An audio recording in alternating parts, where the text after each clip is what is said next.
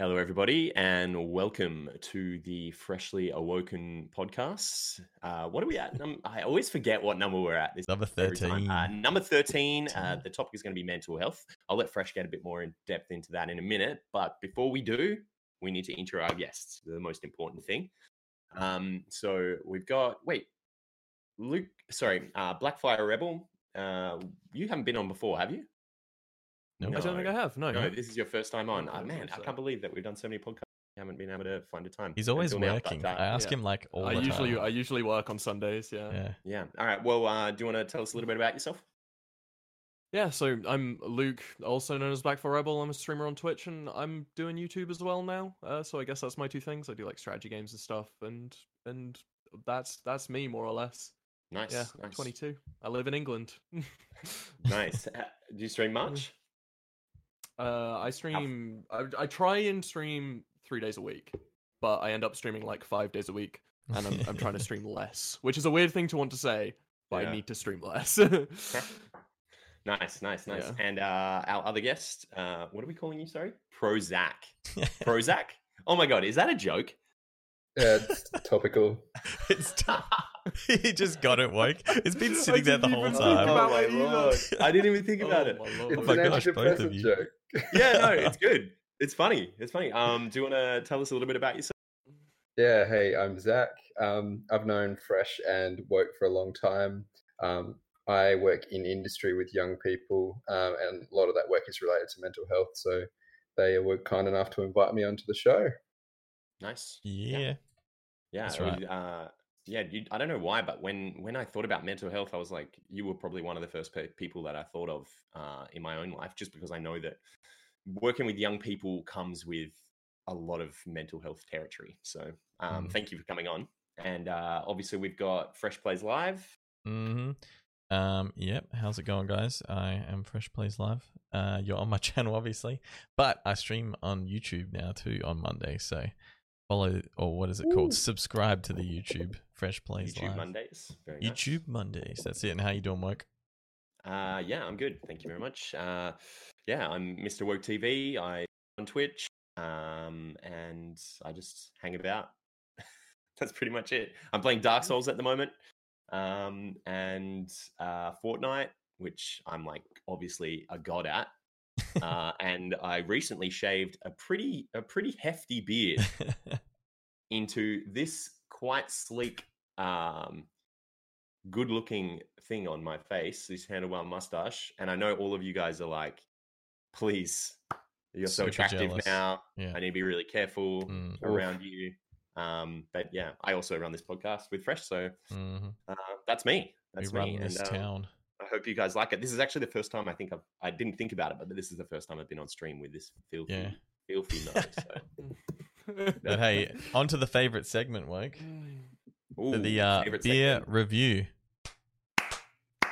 Not Mate, bad, maybe. I don't know. That was Is that great. right? All right, good. Well done. So it turns out what we need to do to get that right is just not include our guests. Yeah, yeah, done. Um, yeah. Yeah. nice. Uh, so I'm gonna. I'll start with mine. Yeah. So I was at the shop, and look, I don't know if a lot of you guys know my my real name, but um, this beer has reference to my real name in the label, just in case you guys want to try to like figure it out, sleuth it out.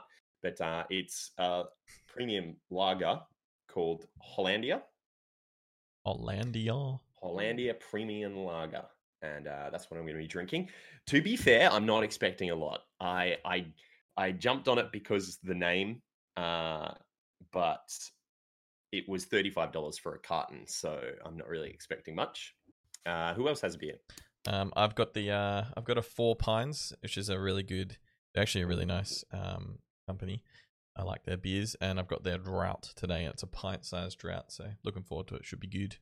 Oh, nice. It's looking good. I believe Rebel's got some sitting on his radiator there. I did.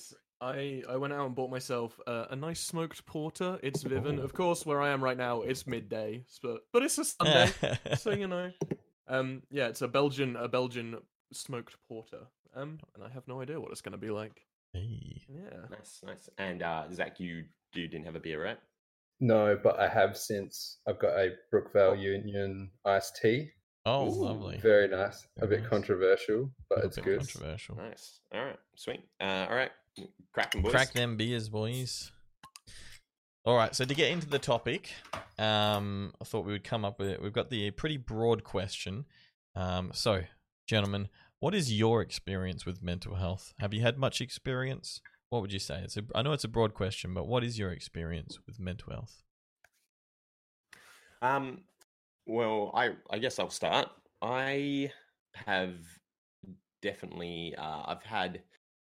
Um, I feel like it's a weird thing because growing up, when I was younger, mental so far from my mind. Um, I it never really crossed my mind until I was like a proper adult, I think. And I, I don't know if that's just like a product of our times where it was like we didn't, it wasn't really talked about or it wasn't around back when I was like a kid. Not that it wasn't around, but like that it wasn't part of like the mainstream culture or talked about much. Um, but then mm. once I became an adult, it was sort of coming into its own and people were becoming a bit more aware of it. And so it, it, I became more aware of it because of that. But um, in my adult life, I've definitely I've known so many people that struggle with mental health issues. I've uh, worked at a school for at-risk uh, children where like every single one of the kids at that school had some like serious serious problems that they were dealing with um, i have had some mental health issues myself um, over the years and i've also dated um, a couple of people that have struggled from like anxiety and stuff like that and had to see how that kind of plays out and flesh that out in my relationships which has been super interesting Radio is a nice way to put it, but yeah, that's kind of my experience with it. Uh, what about you guys? Rebel Zach.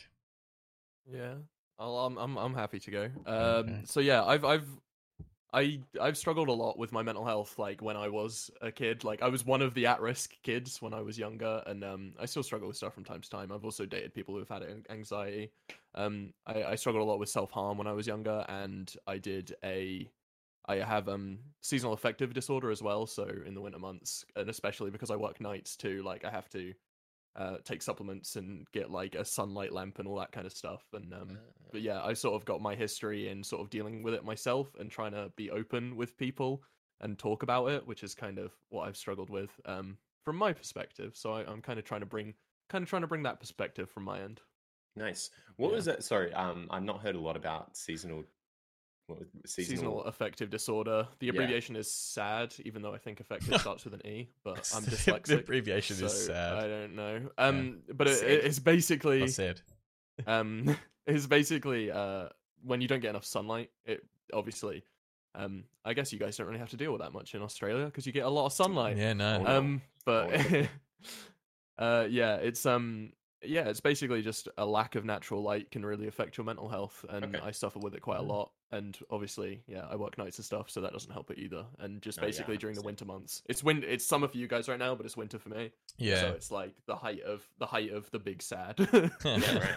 So is that is that like a is that like a vitamin D kind of thing? Like it's like the not getting yeah, kind of like yeah. the, the nutrients or whatever we get from like daylight yeah affects yeah pretty, more or less yeah have, like, it like creates a chemical imbalance yeah right yeah yeah have you That's invested in any of mm-hmm. those light bulbs rebel i i have a uh I have a lamp that I keep by my bed, um, which uh, an ex-girlfriend bought for me, and I was like, at the time, I was like, it's just a stupid lamp. It's not going to do anything. It's like, well, what do I need a stupid lamp for? And like, during the winter months, I wake up, I open my phone, I turn my little lamp on, and then I have to like I have to sit in bed just like in front of this lamp for like a good five ten minutes before I can actually like get up. Oh, wow. And it does it does genuinely really help. A lamp helps. Yeah. Nice. Yeah, and, which is weird because um, it's it's a lamp. yeah. right. Yeah. I I I've definitely found that it's like sometimes the so not the solutions because I don't think there's like one be all and end all solution to the problems, but or like to people's problems, but sometimes the things that can help are like so like they feel stupidly simple. Mm. Like so, mm. um, quite a quite a, a lot of the reason um, that I've struggled with my mental health is because of my sleeping habits, which are borderline non-existent. um, I do not have sleeping habits, uh, and how how that lack of sleep then has like knock-on effects to like how I interact with my day, how I interact with people, my energy levels, and all that kind of stuff. And how something so simple as potentially just getting better sleep can can like pull you out of a out of a rut or turning on a lamp for a few hours a day can potentially pull you out of a rut. You know, it's it's weird how Yeah. like sometimes it can just be something so simple. Um, Zach, what uh, what about you? Have you you said before that you work with kids, obviously, and that comes with the mental health issues come with the territory kind of thing when it comes to kids. Yeah, absolutely. Um, it's for young people. It's one of the top three issues um, research-wise that they're um, they're concerned about and they're wanting more information on. Um, and that's kind of the last ten years in a nutshell. Really, we've we're just really starting to understand and and want to understand mental health. Mm. Um, in terms of me, my career has definitely been shaped by my personal experience with mental health as well. Um, been right across the spectrum in terms of um, feeling relatively happy with life to feeling absolutely uh, destroyed by it, and Mm. um, but yeah, feeling uh, feeling in a good space uh, for me anyway has always been quite temporary, and it's kind of about managing um, things rather than expecting some sort of cure or anything like Yeah, that. no, no, Um, which is something I'm sure we can go a bit more into detail today. yeah, Um, but yeah, I've uh, had my run of anxiety and depression, and um, I don't think those things are going away anytime soon. But I'm in a very good spot at the moment. Um, nice. So much so where I think I can, uh, like, I enjoy, and I'm I'm pretty active in promoting and um, supporting people with their own mental health journeys, that sort of thing. Awesome, awesome. Yeah, I think that's. Uh, it was interesting that you said um, the whole like the last ten years is where it's really come into its own, and and I kind of touched on that as well. Where it's like, man, I don't really remember when I was a kid. Um, so I'm I'm uh, almost thirty. I turned I turned thirty in like a month, guys. Just for the those of you who Oh, don't know, oh, month. Wait, two months. oh my god, so I'll get him out. What a boomer. um but uh yeah sorry so um uh but when i was a kid like um i it, it was not brought up at all it was never discussed i don't think i don't think i know anyone that mentioned it or any learning anything about like mental health issues when i was growing up did you guys have similar experiences Mm, there was definitely a lot more of a stigma around it, and if people like, if you knew someone was getting cat, well, I, I- at least in my social circles, if someone was getting counselling or something, it was like, well, he's, he's probably a little bit crazy or something like that, which is Yeah, really terrible. yeah. Yeah, yeah, definitely. Yeah. Um, and I think um, since we've kind of been able to identify and um, diagnose a bit better, I think a lot of the things that we were experiencing got passed off as other things. So I can like Mm. most of us who had um, glandular fever when we were in year eleven and twelve, Mm. probably not from kissing. It was probably actually like symptoms of um, anxiety and depression. But our parents Yeah. were telling us that it was, you know, oh, it's got to be my child isn't depressed. They've got to be have glandular fever. That's more Yeah. likely. Yeah. Um. Why? Why do we reckon that is? That the why do we think that um there has been a big shift in awareness around mental health? Is it because we're kind of like we're realizing that this is something that we can actually help with and address, or like is it um like a social acceptance thing where we're finally kind of coming to terms with the fact that these people aren't like crazy; they just need a little bit of extra help. Um. Yeah. so- I think it's a bit of a social, um, like a culture change. Um, Mm. Science is also really good for figuring out things, funnily enough. And uh, like after as more and more like um, studies come out and science come out about these things not being, um, ab- about them being very biological and that kind of thing, a lot of the stigma falls away.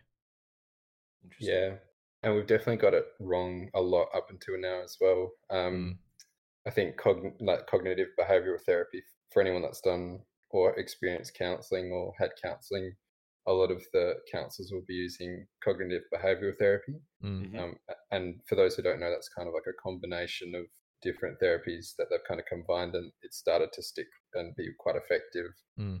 And I think because psychology is kind of being recognised as a, a legitimate science, um, Mm. more so in the last fifteen years as well. Um, there's definitely more opportunity to get help.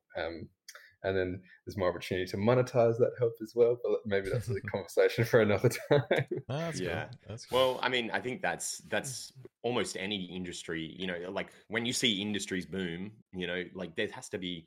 It's almost it's a bit sad, but there's almost like there has to be monetary. There has to be a monetary side of it. Otherwise, the like in, there's no incentive for people to pick it up. Like if there weren't careers in like psycho- uh, psychology and stuff to get into, then like why would people study it? You know, or like Yeah. not there would still be people that study it and that that um that get into it um completely altruistically. Um Yeah. that's a hard one because I, I would hate to say that anyone getting into fields is not getting into getting into them for altruistic reasons and, and wanting to genuinely care and want to help people, but it's obviously incentivized by money, right?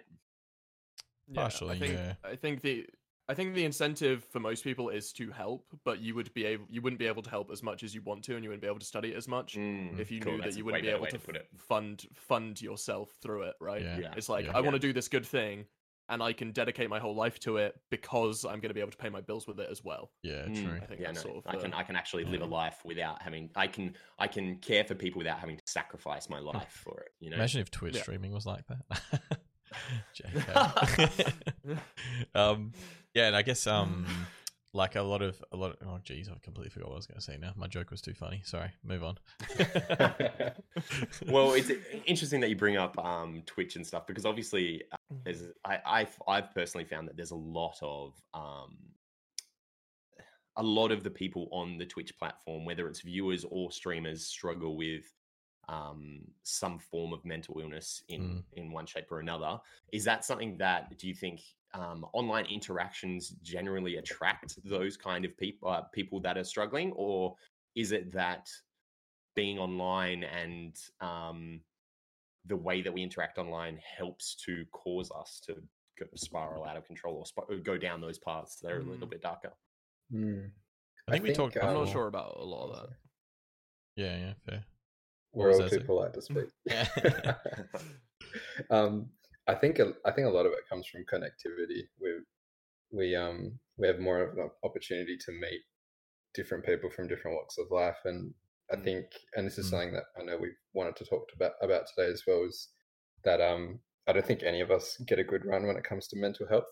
It would just be Mm. like how severe it is for us, um, and I think that when we talk to people who might be um, comfortable with sharing um, it's inevitable that we think about our own lives. And I think because the conversation's becoming um, more appropriate and more positive and um, more accepted, I think we're definitely uh, introspecting a bit more and thinking, oh, maybe maybe I'm experiencing some level of anxiety or depression. And um, yeah, I don't think that's Mm. a bad thing, but um, I also think you need to uh, you need to be careful and take advice from the right places and Mm. um, make sure that you're protecting yourself as well. Mm. I think we Yeah, talked before, woke about um how like like social. We were talking about social skills and how um social stuff is just like really really complicated. It's no um set way of thinking about it, and so much Yeah. is like um non-verbal and inferred that you that it's it's it's very difficult for people. And we understand why people have social um problems, and then so they if they're on the internet um because they've got some social problems, and then they're it's a lot easier to um kind of negate that out behind a keyboard. So um, if you if you're doing that constantly and not really getting any face to face interaction, that can can see that can definitely damage your mental health. No, yeah, hundred percent, hundred percent. I I think it's like for me, I think it's like it's a two way street as well. Like it's kind of like uh, being online.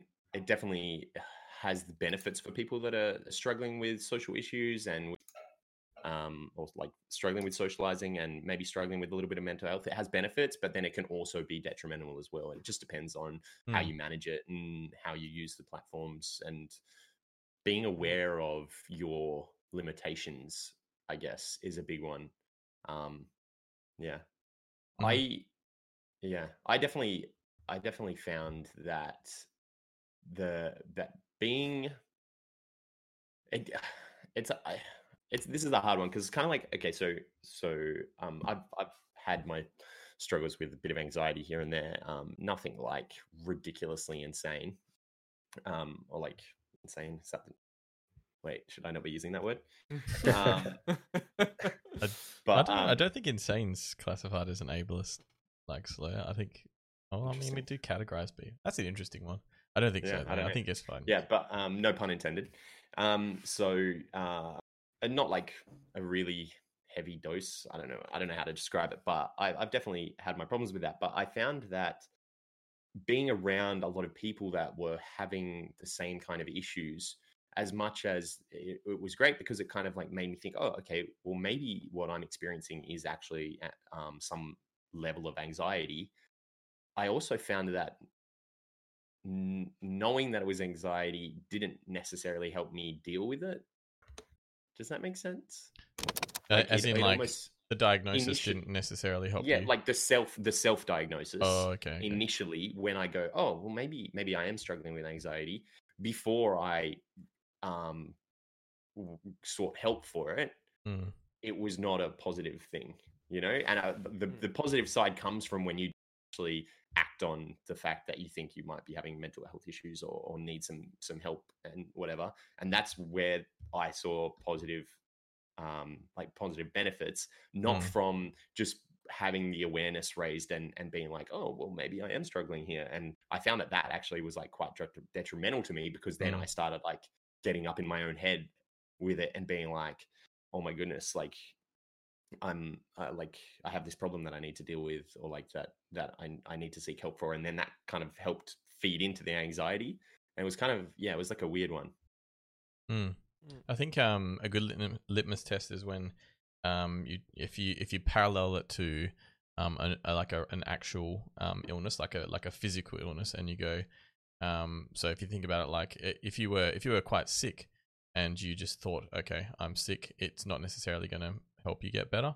But just recognizing that you are sick. But if you if you're able to actually get the help that you need from a doctor for a physical illness, that's going to be what helps. And if you get with for a mental mm, illness, if yeah, you get yeah. the help that you can get from a um, psych, I'd say would be the best one. Then you, yeah. then you um, able to.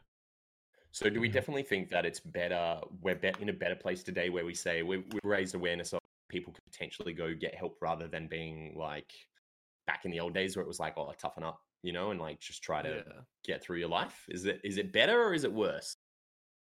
I think it's better, but the the devil's advocate argument is that people are gonna because there's more awareness, people are gonna self-diagnose when it's not necessarily accurate mm-hmm. to what they're dealing with and they're to claim you know to have these things for like attention reasons or whatever but i think the small amount of people that could potentially do that if anyone i'm not trying to say that anyone does because i don't really know um i think even if like a small percentage of people do do that i think it's still worth having the knowledge we have now like that's such just like a small portion that getting the help for the people that really need it is worth uh, worth a little bit of people you know maybe just acting up around it so I think overall it's probably better. Yeah, and you definitely see a lot of that online. Is people, I, I think that are, are doing it for for attention, and and I don't think that's healthy. I don't think that's a healthy contribution to the discussion. And I think, and I think almost that is a mental health issue in its own way, right? If you're claiming to yeah. do something like that for attention, you know, I think maybe not what maybe not what you're claiming to have, but there is hmm. something mm. else going on there that you need to address. Yeah, most hmm. likely. I've, de- I've definitely had people like come into my stream before and be like, "Oh my god, I'm going to kill myself," kind of thing. Um, have you guys yeah. ever experienced that? Yeah, mm, yeah, yeah. I just, uh, just out of uh, just out of curiosity, how do you? What's your like take? How do you guys deal with it? Mm-mm so I, I, when it did happen. One thing definitely that I remember is that first of all, um, I'm not a trained well, um, in in some ways, like there's there's nothing, there's not not really much I'm going to be able to do. If that person was very serious about like having suicidal thoughts, then there's mm. nothing I'm going to be able to do from behind my keyboard a world away to help them out really. So talking about it and entertaining it is is not really helpful because then it kind of just gets everyone in that mindset and um is is not really a good way to deal with it. So um I usually I've got a command that's exclamation mark help. If anyone, mm-hmm. you can type that at any time in the um chat, and it gives them the uh the number for Lifeline in Australia and also America because that's where that hits like ninety seven percent percent of my viewers. Um and and then I'm like cool, you know, like if you if you're really struggling, then you can talk to me in Discord. I don't really love opening that up as an option, but I have before. Yeah. Um, I'm not sure. Yeah, I I used to do that as an option as well, but I don't really think that I'm a great person to talk to when it comes to that kind of thing. And obviously, I'm not professional. So what I'll generally do if someone comes into my chat, be like, "Hey, um, I recommend you, you know, go seek actual professional help. We don't really talk about that, mm. you know, that kind of level of stuff um here on like a personal level. But if you mm. want to stay around, hang out, have a good time, try and take your mind off, have a laugh, you're welcome to stay and be in chat. But if you're going to keep talking about it, like I'm going to time you out. I'm sorry. I know Mm. that's not helpful to what you're going through right now, but like it's, I won't be able to give you any help. The people in chat won't be able to give you any of the help that you actually need. So Mm. Mm. just try and seek out professional help. But which feels bad to do, right? It's like don't talk about it, shut up. But it's like I want you to be able to talk about it. And you should be able to, but you need to do it to the right people. Yeah, and Yeah. you can you actually know help. this isn't the space for it. At an appropriate time, yeah. It feels No, bad, but yeah. then like I parallel it with the physical help. Like if you if you broke your finger and like went to like your friend and was like, "Dude, I've like got a broken finger. Can you help me?" They'd be like, "You need to go to like a professional to like get this reset Yeah. or whatever." Yeah. So they wouldn't they wouldn't try to set a cast No, for your fingers. yeah, at we don't home, know you how to do that. We're not in Yeah. Yeah. Remus aren't. I think it is it is all about that um what what in industry would call like effective referral, just Mm. being you don't have to be very good at understanding mental health, but just being very good at being able to direct people to the right places. So like a lifeline, whether it's a Mm. lifeline um referral if like you feel like a life's in danger, that sort of thing, that's really helpful. Mm. Um Mhm. and it might not the person might not feel like it's helpful, but that's really all you can do in your capacity. It's not yeah, it's not really uh, your responsibility, and it's uh, they shouldn't be thinking that it is either. Mm. Um, Yeah. I always uh, one thing that we always talk about um, in youth work as well is like um, if you want to whinge or and we use the whinge to like mean anything that's like kind of that informal where you're like it's a real one-sided conversation or you're just kind Mm. of venting or whatever else like do that with your friends because that, that's what your friends are there for Yeah. um, anyone outside of that should be really intentional about directing you to either your friends or to someone who's a professional because it's not Mhm. really yeah you got to be intentional with your time um, Yeah. Interesting. different. Wait. So is that sorry? Just so it's like um, if you. Uh, sorry, I didn't quite. I didn't quite understand that. So like you you say that if they're if they want to like if they're talking to someone outside of just their friends, then it's like they need to be like understanding that they're like asking for help, like professional help, kind of thing. Is that yeah mean? so Yeah. so in terms of like what rebel was saying about his stream like unless they have the intention of wanting to get help like if they're asking rebel can you please like give me some help with this and then rebel was able to mm. give them some information really that's not an appropriate conversation if it's just them kind of saying things and Mm. like creating a create a, a forum of communication that's not really necessary Mm. or helpful Mm. um if they want that kind of communication where they're wanting to like maybe just vent something and get it off their chest maybe it's best to do that amongst friends um but if you're really wanting help then you're ready with that help available to them i think that's yeah, Yeah. Yeah, that's a really good way to look at it, and and pretty much, um, like it's one of those things where it's like I don't really talk about it unless it's with people that I'm seeking help from or with like friends. You know, Mm. like it's not really something that I just like spout off about and like talk to every Tom, Dick, and Harry that walks past. You know, I'm not sitting, I'm not walking down the street and meet someone for the first time and go like, oh my god, like I'm, I've really struggled with like anxiety. You know, and like, but online there's that disconnect from, um, the disconnect from that where you just feel like I don't know, like you can say whatever you want. You know, it's Mm. kind of weird. Yeah. Yeah. I mean, we've covered we've covered online interactions On, I feel like it's kind of relevant for, Mm. to everything. But um, yeah, um, I really wanted to touch on Zach. One of your thoughts here that was um, about uh, the Netflix show Thirteen Reasons Why. I know it was a while ago now, and it's really like a trending topic anymore. But I remember at the time there was like huge um, controversy around that show. Um, Mm. Did everybody here? Uh, did anyone here not watch it? You, didn't haven't watch watched it, Rebel.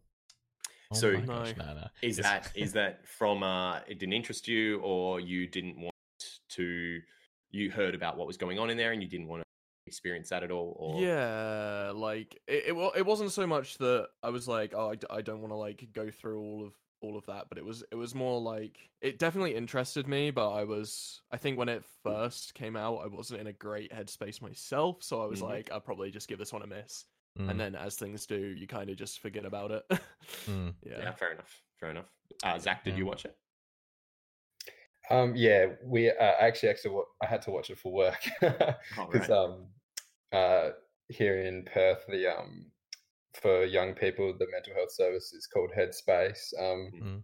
they had like a it was like something like thirty three percent increase in um, intake from after thirteen reasons why Mm. dropped. Wow. Yeah, and That's crazy. for them that's uh you know that it's good because obviously they're getting help Yeah. Mm. um, but the other thing was is it is it problematic is it actually creating issues Mm. um yeah. and should uh should netflix be accountable for that kind of fallout as well Mm. Um, I think there's something to be said for using, um, like, uh, I'm not 100% sure if, like, entertainment is the right way to go about raising awareness. Mm. I think there's definitely something to be said for that.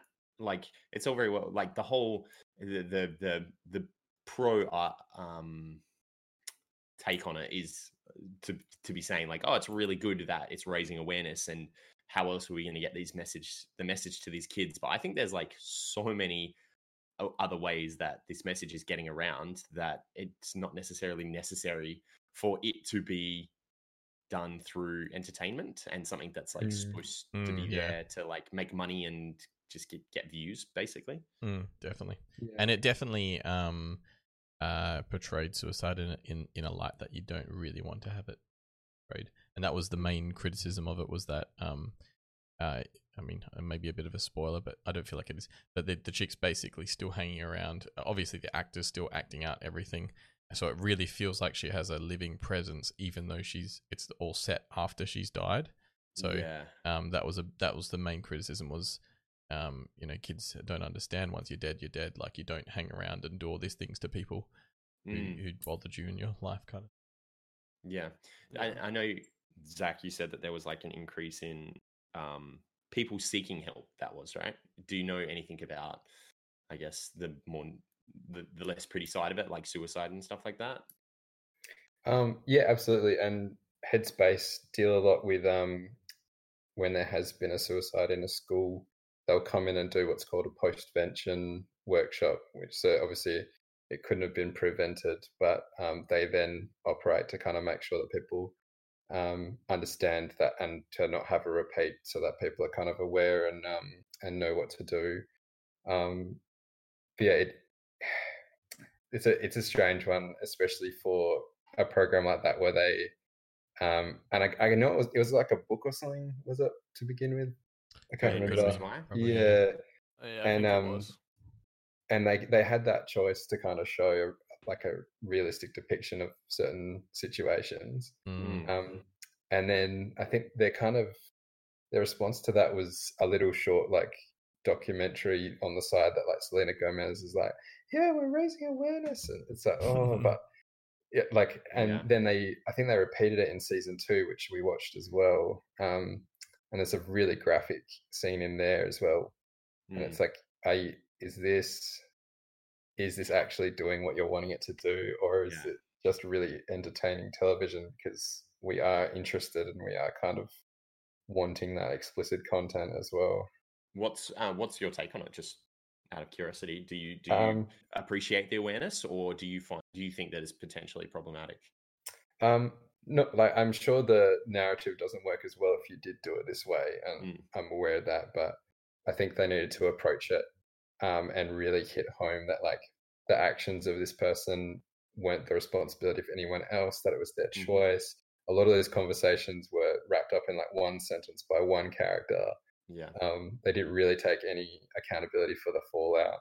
Um, Mm. maybe if they had of um, if Netflix could have set up something in terms of didn't have to be in the show, but make more of an effort to actually take responsibility.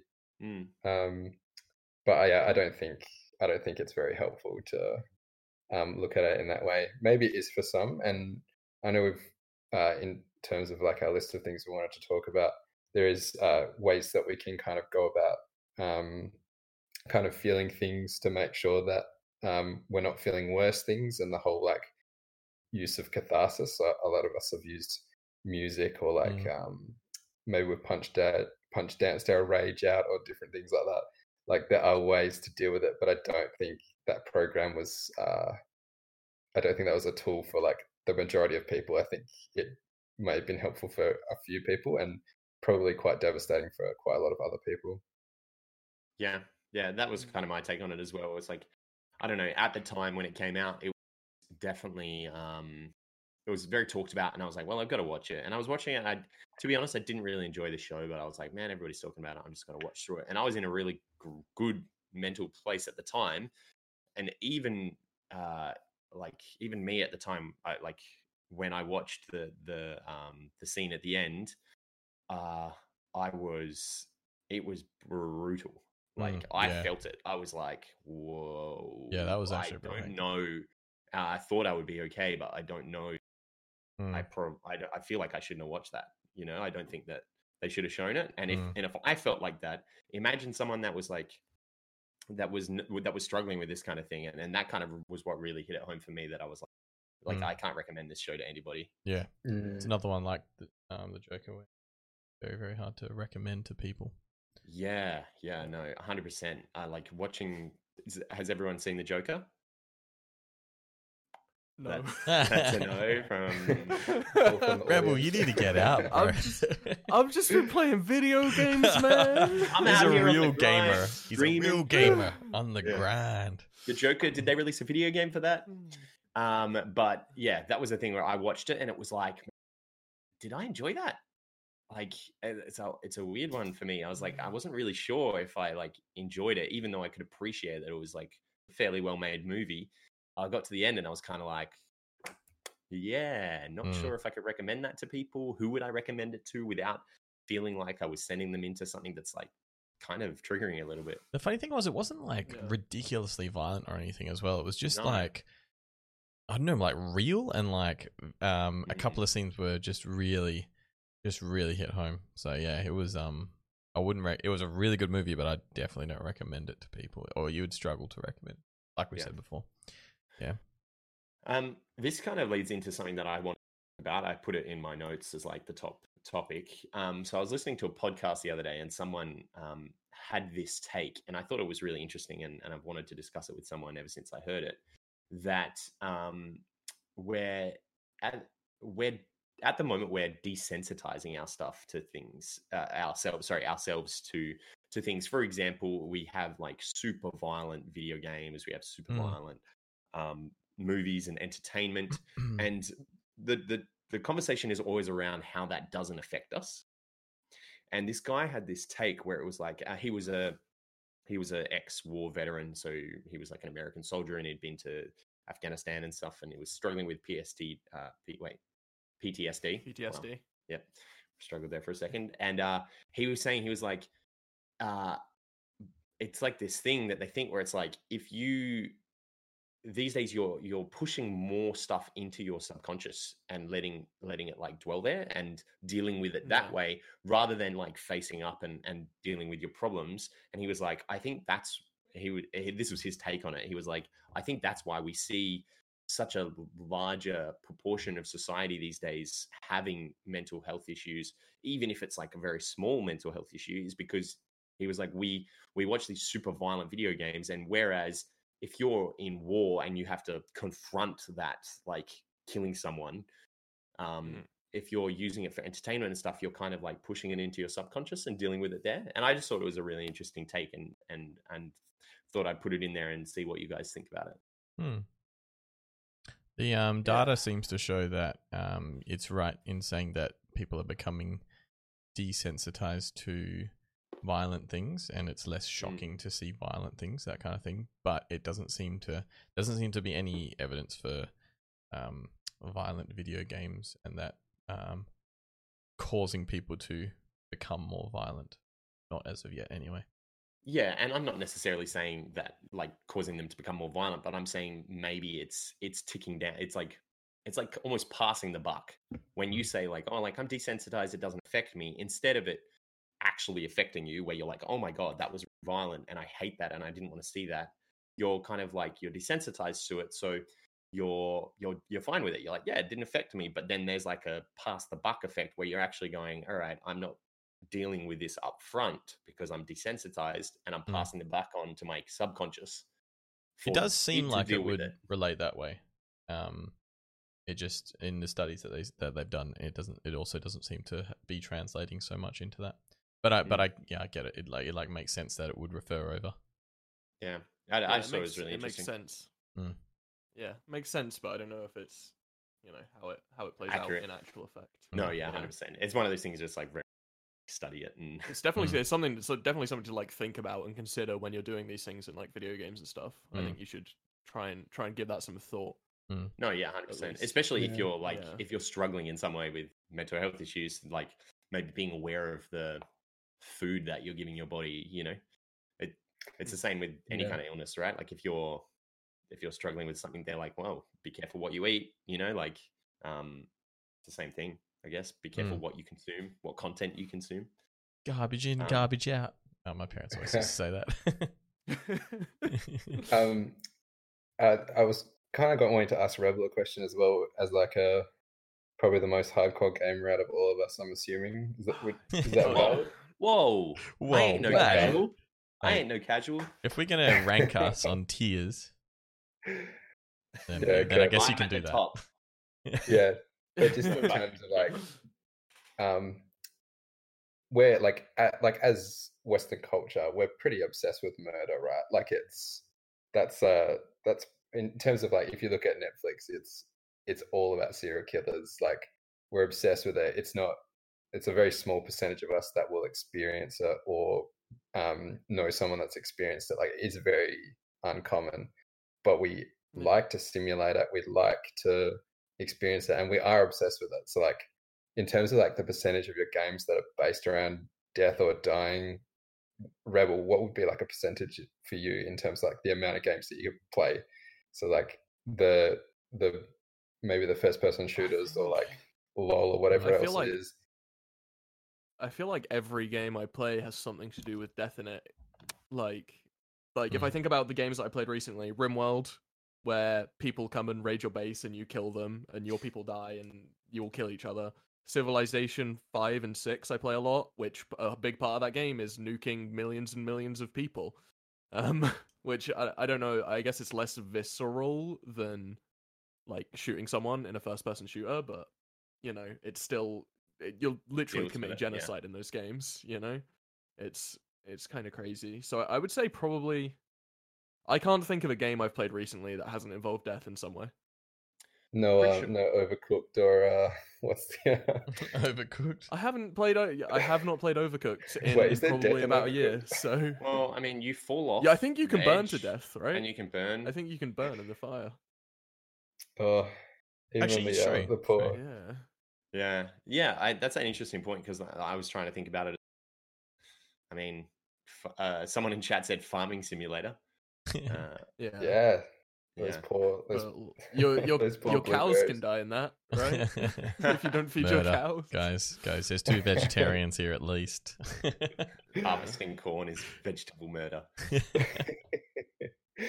Yeah, but yeah, it's a, it's interesting. Like, um, I don't think it's rehearsal. Like, we're not we're not learning how to kill. Mm. Um, but I also think we are interested in it, and by extension, I think we're always interested in dying and death. And um, I think having, I don't think that's a bad thing. Like, I, like as a, um, you're right that the research doesn't show that violent video games are, are causing any issues. Mm. Mm. Um, but I think it's like how are you managing maybe the trauma or the um, negativity that you might associate with um, circumstances where you, you're kind of reflecting on your own life or Mm.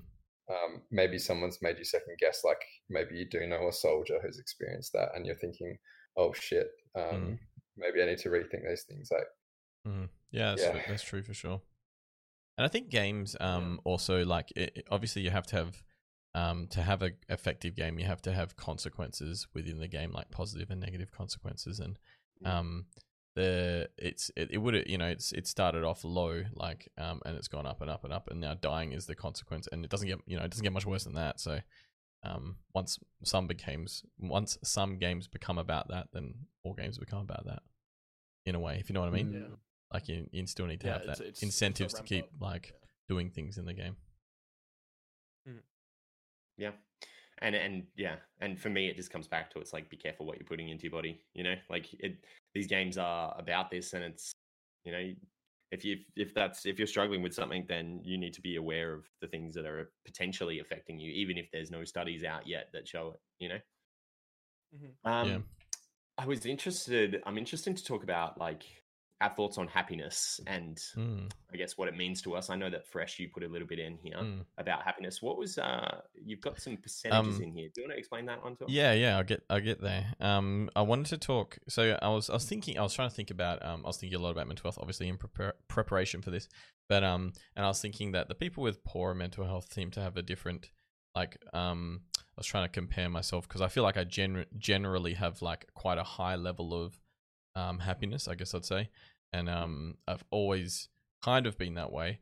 Um, and people who seem to have poor mental health have a, have a baseline that's a little bit lower. So um, it's like bad bad stuff can happen to me, and that will affect my life.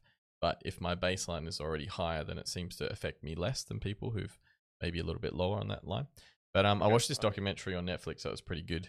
Um, it was I think called- I think it was just called Happy, um, and it talked about where happiness comes from. So um, I wanted to also pre- preface this by saying like eh, it sounds like I'm just saying like be happy, don't be like don't have Just mental health problems. Like yeah, Have you tried being happy? have you tried being happy? But it's just it's a nice talking point. I don't want to I don't want to sound like that. But um, it it was talking about how happiness comes. Um, very interestingly, fifty percent of it was biological. So some people are more predisposed to being happier than others, which I found both saddening and also encouraging because it's own it's fifty percent is a large you know half of it, um, but it's also it means that the other half can be changed. Um, ten percent was your circumstances, so um, your financial settings and like um, uh, how things are going in your life. Um, it it showed like all these um examples of people who like um pull around like those rickshaws and stuff, and they've got like like no house. Their house is just like a like a shanty with like one wall and that kind of thing.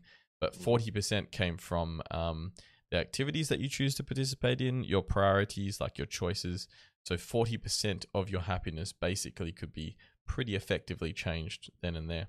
So it, like it gave some really good um, ways of um, trying to make yourself more happy. Okay, Yeah. that's interesting. It's it's really interesting. That's- I'm I'm probably going to go and watch that um, documentary to be honest because it sounds int- really interesting.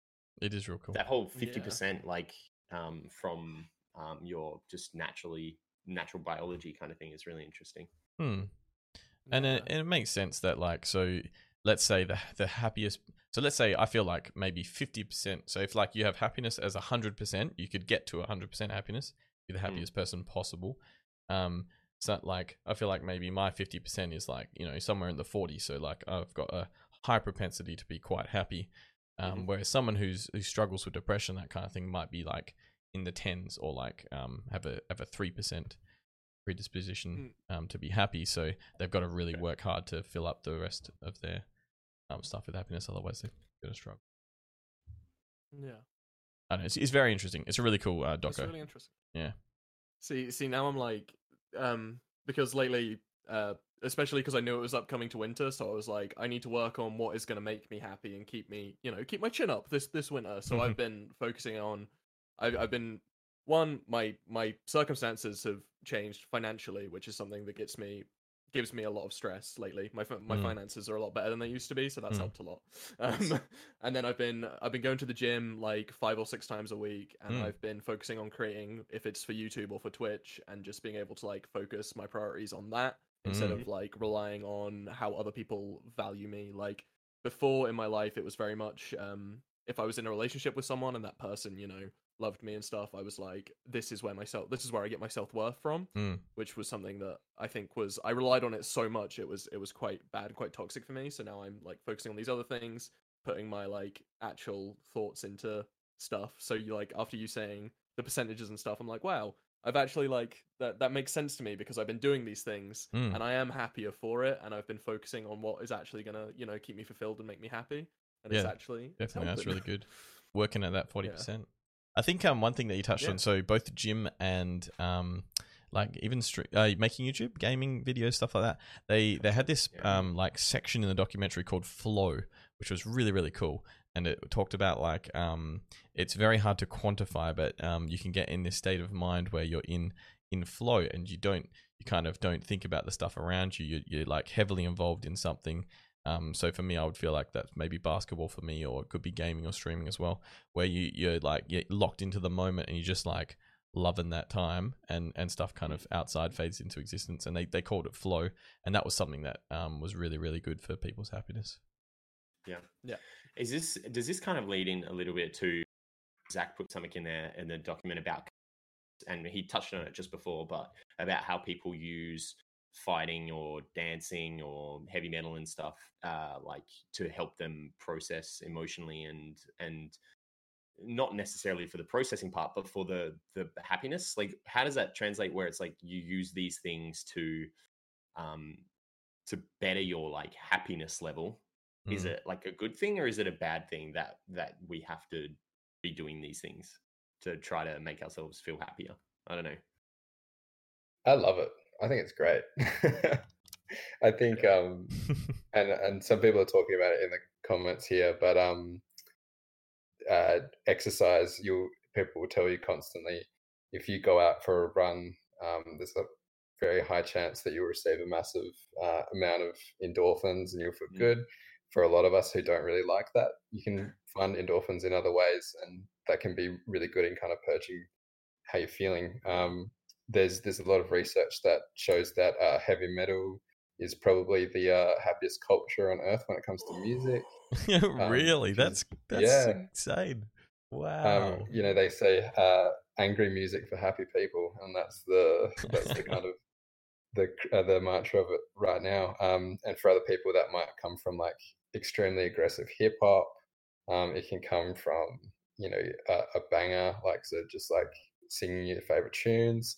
It Yeah. can a lot of people um, might feel quite active when it comes to uh, um, what's the I, I can't keep up, but like what was the latest one like trap and grime and I don't think Mm. rinsing is a Mhm. thing anymore, but like the the all these subcultures are you know helping us, um, or whether it's artwork as well. Like you can create a terrifying fucked up image, and it's Mm. you know it's a way of you removing or Mm. like kind of expressing how you're feeling.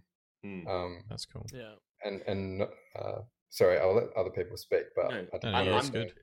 the, what I was what I was trying to get at with the question is that is that is it um are these things like band-aids on an, another kind of problem that we need to deal with or uh, is it good that we're actively trying to improve our mental health through these things I think Mm. Or is it better to just for- be like uh, like I, I know it makes me feel better but it's it's kind of like a temporary fix to like what is a deeper issue and i, I really need to seek help it, I think I feel like it's complicated, right? Because some some things are a, deep, a more deep seated issue and you need help, but Mm. also mental health is an ongoing thing, and this is you know somewhat of an ongoing, maybe not a solution like you say, maybe a band aid, but it's an ongoing way of managing it. Mhm. So I think there's sort of I, I guess it depends on what you're dealing with, but um, yeah, it, it's it's it's hard to look at it. It's hard to look at mental health as a whole as like a wound that needs fixing. So I think I think just for general mental health stuff like that will help will help you process. Yep. But for you know deep underlying issues, then maybe it is more of a band aid on on a wound sort of type thing that needs to be dealt Mm. with. Yeah, I think if it's part of your and like life is busy, and we've got we, like we don't always have time to you know have a regular scheduled um, appointment with a psychologist or whatever else, and Yeah. um, they will ask you then like how are you managing, like how what's your um, self care plan like, and that might be a term that we uh we will hear quite a lot is terms of in terms of self care or um your employer might ask you to, how your self care is as well. And it's really just that how we how do you manage to cope each day um, when you don't have that support available which is quite often like we don't we don't have full-time access to Mm. um, mental health professional um, so I, I really encourage people to um, find things that when they are feeling sad or angry or mo- emotions that we do consider negative um, what are some things that you know puts you in a good mood, and um, why can't you abuse those? Mhm, Yeah. Um, yeah. there's a lot of there's a lot of like uh, I know there's a lot of stigma that like um, sorry, stigma is not the right word, but I think we jump to the fact that like feeling sad and feeling angry is like a negative state. Um, Mhm. And when we're talking about, and also I think in terms of like when we talk about curing depression or curing anxiety, Mm, they don't really go away, and you're always you're always going to be in a place where you feel sad or angry, and those are really important um, emotions to feel. And you know, if we look at evolution, like feeling scared or feeling angry or feeling um, depressed, they've all um, allowed us to survive um, Mm. in certain situations. It's when we it's when we overuse them and or when we are trapped inside them. And I'm sure someone who's always happy, probably really exhausted people as well. um, Yeah. so I think, uh, and I'm glad that mental health is coming to a spot where we we are um, cl- reclaiming all emotions as good emotions, and we're not Mm. really um, trying to make people feel bad for feeling sad or feeling angry because Mm. I have really re- legitimate reasons why. And if like putting on Parkway Drive makes you feel better about that, I think that's a, that's a good place. That's a good place to start. yeah. I really, I really like that way of looking at it. That like the reclaiming emotions, you know, where it used to be like if if you're feeling this way, then it was then it's and it's bad thing, you know, and like you need to toughen up and you need to be happy. Happy is the only good emotion, Mm. you know, and the only way that you should be trying to live your life. Mm, mm, Um, and I, I like that idea of that that around the awareness of um around raising awareness around mental health issues. It's a way of being like, look, man, it's just because you're feeling sad doesn't mean that it, that's necessarily a bad thing, you know, Mhm. like um, which is yeah, that's a really interesting way to look at it. I really like that. A lot of um uh a lot of the time, I don't know if um I've just been thinking about this while you're talking, Zach. I don't know if you just completely anecdotally, but um trying to help people um it sounds like it almost sounds silly if you if um if you say you know people should become more happy when there's something serious going on obviously but if there is not too much going on and someone generally has some mental health issues um and they're not they're not feeling the best um the hardest part the hardest thing that i can find sometimes is when young people almost don't want to um they're in they're in a place where they don't see the value of being happy again. I don't know if that makes sense. Um but Mm. it, it feels maybe it feels just intrinsic to us to say well why would you not want to be happy right? You want to you want to live your best life. But if Mm. someone's in that place very often they're um just thinking um you know what's the point in even even trying to be happy again so is there um Yeah. i feel i find that the hardest to deal with in a way i guess or to help people out of that Um, yeah, and not to not to give a an, a bulletproof uh, answer to your question like a Yeah. silver bullet, but um, Yeah. I in in the same vein of thinking, like I find as well, um, I really struggle with young people um, who they've only ever received attention or love Mm. or um, concern when they are in crisis. yes Mm, Because Yes, how how do you possibly change their way of thinking if the only Mm. time anyone's given a shit about them is when they're sad? yeah when it's constantly reinforced that you will get attention because you're because there's a problem um yeah Yeah. yeah I, and- and the, the only answer i guess is the long-term solution of giving them love and attention when they're when they're doing well but that's that's very hard to Yeah, and that conditioning takes a lot of time. a long time Um, yeah um, yeah, I think yeah I, I don't have a. I, I I always think in, um, the best thing I can do is give them all my knowledge and all my support, and then just make sure I'm very effective in referring them to the right resources or um, making sure that they do see um, a clinical psychologist, whether that's like a, a youth trained one or otherwise, or Mm. um, but I think uh, it's yeah, I think it does come back to what resources aren't going to be are, are going to be like very non-judgmental of what you're going through. yeah Um, Yep. Mhm. They they can they can uh, acknowledge that you're feeling a certain way, but they're not going to um, kind of indulge it either. Like they're going to be very intentional about Mm. we're going to fix it this way, or um, Yep. ha- what works best for you. How how do you think? Um, that? and I think that's uh, a good thing that uh, in terms of how mental health frameworks have changed in terms of services yeah is it's coming a lot more to that hope and optimism space um, and about um, really acknowledging that people are the experts on their own recovery. Like Mm. people know themselves best, and we I think Mm. we get really good at pretending like we know how other people think, but Yeah. um, it really does come down to that individual. And I'm sure when you've worked with those individuals, you've found your way um, alongside them. It's not always been um, the way that you think was going to work. Maybe Yeah. it was like, oh, they love they love like aggressive hip hop. Maybe it's something to do with that, whatever else. Yeah, no, actually, when you were talking about that, I was like, oh man, that's so, so Yeah. true. yeah, maybe you just need someone speaking profanely for like 20 Yeah, bars. yeah, just yeah. to, like, feel- um, but uh, Yeah. there's a there's a lot of new resources coming out. Um, I d- uh, some people in chat and, and you guys might have heard of the Black Dog um, kind of idea related to depression and anxiety. I have. um, I think there was like an advertising campaign for or something. Yeah, Yeah. if anyone's interested, you can just Google the phrase um, "I have a black dog and his name is depression." Mm, Yep. yep. Um, and it's a dude talking about how um, he's always he has this dog that's always going to exist. Some days it's a wolf. Mm. Some days it's um, it's a two-story building. Yeah. Um, some days it's like a, a puppy that's um, nipping your heels. Like you you don't get rid of the dog, and it can be a learning experience. But um, you can your management of him um, kind of dictates how your day is going to go and how Mm. how bad he's going to treat you. Mm. Um, Yeah, it's really cool. think- There's a few different books. Mm. We've got a few of them um, at school, and they and they they're really cool for. It was actually, I mean, I, I know a lot about um, mental health issues, I guess already, but um, those like that like fantasy style that they talk about it in was like really really good for me understanding heaps more. of it. Yeah. yeah, Is this? A, is it? An, wasn't an Australian? Is it an Australian thing, Zach? I think it was an Aussie author. Yeah, Yeah. and then they kind of built this uh, uh, this uh, charity around him. Mm, Um, Nice.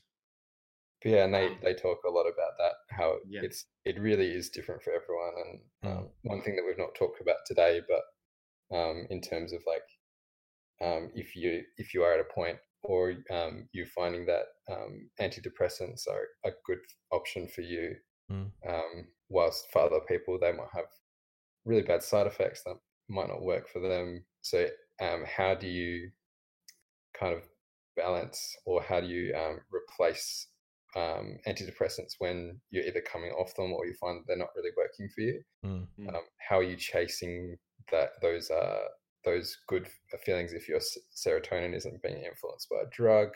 Mm. Um, lots of lots of different ways that we might pursue that. Um, sometimes it's buying a lamp to be beside your bed, like we've got Mhm. Rebel's got his uh, Yeah. his different um, ways Vitamin of D. dealing with his chemicals, that sort of thing.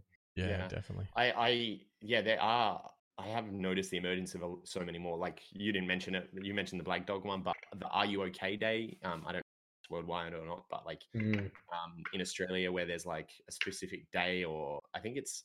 I feel like there's been like several Are You Okay days this this year. Is that a thing that where they're like trying to increase the frequency of them, or I don't know. It's, uh, it just- Usually, it's like a week of stuff. Yeah, yeah, week. yeah. Maybe it was just a week, but yeah, and like um, I know that my workplace does uh, does stuff with it. So when the Are You uh, Are You Okay week is happening, they they send out like campaigns and stuff, not for public view, for like back of house restaurant stuff, where it's Mm. like, hey, like let's raise awareness on this issue and. Um, it it also I put in my notes uh, act belong commit, which is like um I think it's like the WA um Mm. or actually it might- be just uh, like a, a private organization um, where they're like it's about trying to positively affect lives so it's like if you're if you're not suffering like serious like a serious issue these these are ways that you can potentially try to mitigate but it's all about positive positivity stuff it's it's a positive approach uh, outlook on it rather than like a negative like Yeah. you need to seek help you know like you Mm. need to um, which is not, I mean, not to say that that's a negative thing, but uh, quite often it's perceived as negative still. Um, uh, and Yeah. I, I find them, I'm really enjoying having more of that kind of stuff around. It's just really good for normalizing that in culture to um Mhm. it almost it doesn't really it's not like a meme but it almost becomes like um a funny thing sometimes but also very serious like you know just going around to all your mates on that day and be like are you okay it's it's that's how you kind of um implement things that become normal in culture i think that's really good Yeah. Yeah. Yeah. That's one thing um I think for us as millennials. What, what's the millennial cutoff? 97, something like that. Um, I think I yeah, don't. I we're think so. Yeah. No, are we millennials? So like yeah, we're yeah. I think we are. um, Let's but like for, for us, like we um we we all kind of like have different strategies, and as millennials, we kind of adopted this whole like self-deprecation memeing kind of thing, um, and I think I love it. I think it's Mm. incredible that we've kind of created a a way of coping and just like a way of kind of sharing and people being like, oh, that's me too, through memes of uh, you know uh, I, I think there was one. It was like j- just something to take the edge off or something, and it was like someone um, pouring like pictures of dogs into their hand instead of pills and that sort of thing. Like, I Mm. think yeah, memes have actually been kind of like a a, a strategy that we've created as millennials Yeah. to, to kind of deal with this. And I think um, that I think that memes is is a, it's really interesting to like look into like the meme culture because it's it's it's our way of like having like really serious discussions but like Yeah. and like bringing really serious stuff to the foreground while keeping everything like light and happy i don't know i i'm i really enjoy like looking through meme threads on reddit and stuff like that for sure. That's and funny, sometimes that's what you need. That's like sometimes that's the uh yeah yeah that's that's how i cope that's yeah that's that's my medication That's your catharsis. Reddit- is Reddit- Reddit Reddit threads. threads. scary yeah. R slash Yeah. woke memes.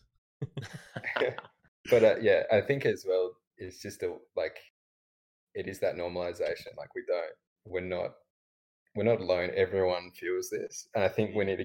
I don't think you um, are immune to it. Like I don't know, I don't know if that's controversial, but I think we all will suffer, um, and that's a bad word as well. But I think we'll all experience um, issues with our mental health at some stage.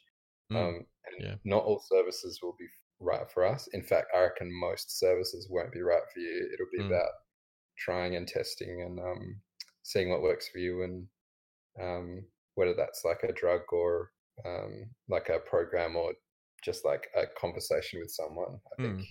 Um, it's all we're all having a shit time, and yeah. we're all trying to figure it out. Um, I've Yeah. uh, I've definitely said that to someone before when they were struggling with the whole um, is this normal? Like I feel like I'm abnormal, Mm, and uh, Mm. this is something that I've gone through as well, where I, I was like, oh my god, like like I'm sick, I'm unwell, and I that almost contributed to my like anxiety and stuff like that. Um, and I kind of came to terms with it by going like by by reaching that point where I realized that hey, like every single person on earth at some point struggles with mental health Mm. of varying degrees you know like it might even just be like oh they had a really bad day that day you know but like that is technically like a mental health issue Mm. right it, it was Mm. just right on the lowest end you know like Mm. Um and some people are happy all the time but coming to the realization that like we all at some point in our lives struggle with mental health issues um really helped me be like oh okay this is not i'm not like a freak. I'm not unwell. I'm not like there's nothing wrong with me. This is a normal part of me being a human being that i have to learn to deal with it and um and learn how to um, manage myself and manage it, my mental health better. Um Yeah. and that was a really positive thing for me is coming to that realization and i've definitely passed that on that like realization on to other people whether or not they've accepted it or not but that whole yeah like you you're not you're not abnormal because you're suffering with this um Yeah. i wanted to Mm. touch a little bit on um medication which you brought up a little bit there that i was like that whole the whole I, medication kind of weirds me out a little bit because it it it in my head i relate it to this like one size fits all kind of remedy and i feel like it's almost like a a product of and i know that people um obviously chemical balances and stuff like that it can really help people so i'm not saying that we should like get rid of it completely but i feel like medication and over over medicating and stuff these issues comes from like like past generations where it was like they were trying to like find they try to find this like one size fits all fix for things and they want to just like take an issue and be like yep we solved it yeah sweet it's all good and Mm. um and i i've the more that i like the more that i get involved in this issue and i i found find out people around me that have struggled with things in the past and stuff like that the more I hear them talk about, the more cases I've heard talked about where they're like, man, I like medication actually was like really, really bad for me. Mm. Um, Yeah. I know that it does have. I'm I'm sure that there are positives to it as well, and um, people, everybody's different, and that's what I'm saying. Like it's good to have that there as an option. But um, do you guys feel like we definitely went down that path for a while where it was like, um, everybody like, oh, just let's just push medication at people? Um, yeah, I feel like there's definitely a few sides to it. Um, and it also did weird me up quite a bit until um I did some pharmacology units at uni and um like learnt a lot about how the they call like uh, SSRIs and that how the antidepressants work and um Mm. and I was like oh wow that's like totally makes sense but um the the I, I see areas where people are over medicated and where people are under medicated and obviously it's not ideal to ever be on medication your whole life if you don't have to be but um if society gives you a gift that works um and and like works really well for you i think you're Mm. crazy not to take it and and roll with it but um the i do see um flip sides where people are not um so you've got either um young people who very clearly need testing and um not i don't know i'm not able to diagnose if they need medication but um have to like they're struggling but um parents and people of our generation um probably more so our parents generation uh or like at least in between have a, have a huge stigma around i'm not going to let my child be known as a person on medication or be known as a person who has mental health Mm. Difficulties and that kind of thing and that and they they really struggle for a long time because of that um so that's a huge negative in um an area that i could see where kids might need medication but then on the flip side like um it totally depends on the doctor and like we were saying before maybe it's a bit of a money thing where you go on in and they give you a pill and send you away and don't have to deal with you again and Mm. the best the best outcome Yeah. Yeah, I definitely um I struggled a little bit when it came to um, getting help when um I approached my doctor and they were very and and this was I, I went to a few different doctors and they were very um uh like kind of send me away ish like I I Mm. the amount I left I probably left um a doctor's office probably five times feeling as though they had just fobbed me off and been like, oh no, like this is not something um, that they wanted to deal with at the time or that they had time for in the session that I'd picked or all that kind of stuff. Mm. Um, and it like I, I actually thought in this day and age, I like I don't know if it's just a product of the people that I'm around and where I live, where I thought that it would be it would be different. Um, but I definitely I definitely found that it was um, I definitely had a negative experience when it came to like trying to get diagnosed or trying to not get diagnosed, but trying to like seek help, uh, medical help. I guess you would yeah. put it. Um, Mm. Yeah. Yeah, I think for um, I, I I don't know much about your experience, Rebel, um, being a bit younger than us, uh, but for us in the the approaching thirty bracket, um, we we definitely experienced that. Um, well, I know what you're saying, Matt, and also for myself, Mm. but um, we grew up in that era where mental health wasn't really acknowledged. Um, mm, to begin with, and we kind of paid the price for that.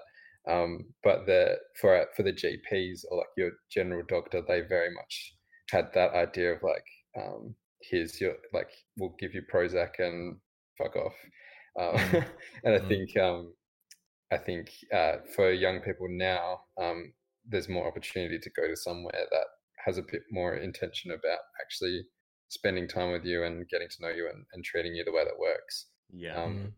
For me, I, I was on three different um, antidepressants over three years because the first two didn't work for me at all um, and were actually very unhelpful and made me Hmm. feel a lot worse about myself. Um, and then, yeah, and then the third time was the charm, and I was on them for quite a while. Um, and now I can say that I'm off them.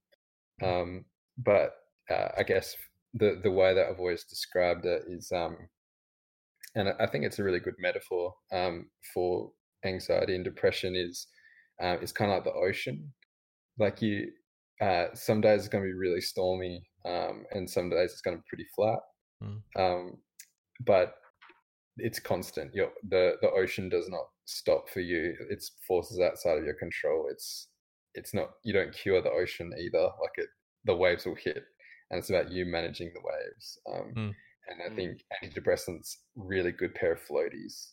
Uh, so you're still gonna like chuck you around, and you're still gonna feel pretty bad and pretty shit. But like you're not gonna drown. I think I think uh, that would be a, a blanket for a lot of people, but um, obviously not everyone. Mm. Um, but what are you doing? What are you doing in the meantime to actually build your boat? Like, how are you going to um, go from having like a pair of floaties um, or one of those like ducky things that you sit in to actually like a boat that works and that can actually like break the waves? Um, Mm. Yeah. And like, how are you learning to realize when the waves hit you or when they're rising above you or when you you get the opportunity to kind of duck underneath them or go over them? Like, how are you making sure that um, you are finding ways that it works for you yeah. um, and then one day maybe you won't need the floaties anymore because you're in like a sweet one million dollar um, yacht or something like that. Yeah, like, but you That's- need yeah, to. cool I think we need to take responsibility and actually begin to manage um, our mental health better and take um, ownership of that process. And using Um, that so- metaphor, you could you could like I would I'm trying to think of so maybe you could think like psychs fit in as like swimming instructors or scuba instructors or something where Or they're helping dolphin. you. Or a dolphin. dolphin. Where they're helping you to like cuter. yeah, okay, they can be the dolphins and they help you and Yeah. and they help you but at some point whale. That they learn how to swim without the floaties. Yeah, that's interesting. Do you think that? Do you think that um, there's some people that though that um, they don't that they're looking for a one a one like a pill that solves all their problems, and so they don't they don't put in that extra work to like try to get better. They just think, oh yeah, I've got a pill, that therefore I'm gonna th- this is all fixed now. Is there people that are looking for that? Yeah, I think so. And um and some people might find it. They they might find that um like taking an antidepressant works really well for them. Mm. Um Mm. what they don't a lot of the time they they'll uh they'll not tell you though all the side effects.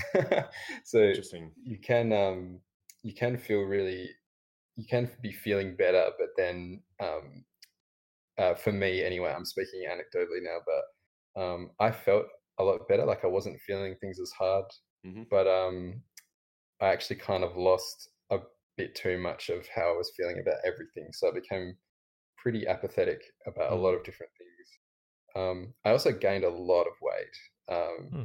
and these are the kind of things that they don't really tell you. So I was getting kind of, um, I wasn't feeling great because of feeling like my my body had changed and uh, putting all this effort into exercise and not knowing why I wasn't seeing any results. Mm. Um, and then once I did get a, to a place where I was managing how I was feeling, and I was like, I really do miss feeling things more. Um, I, I found myself in a place where I came off them, and then I lost all this weight, and I felt really good about myself.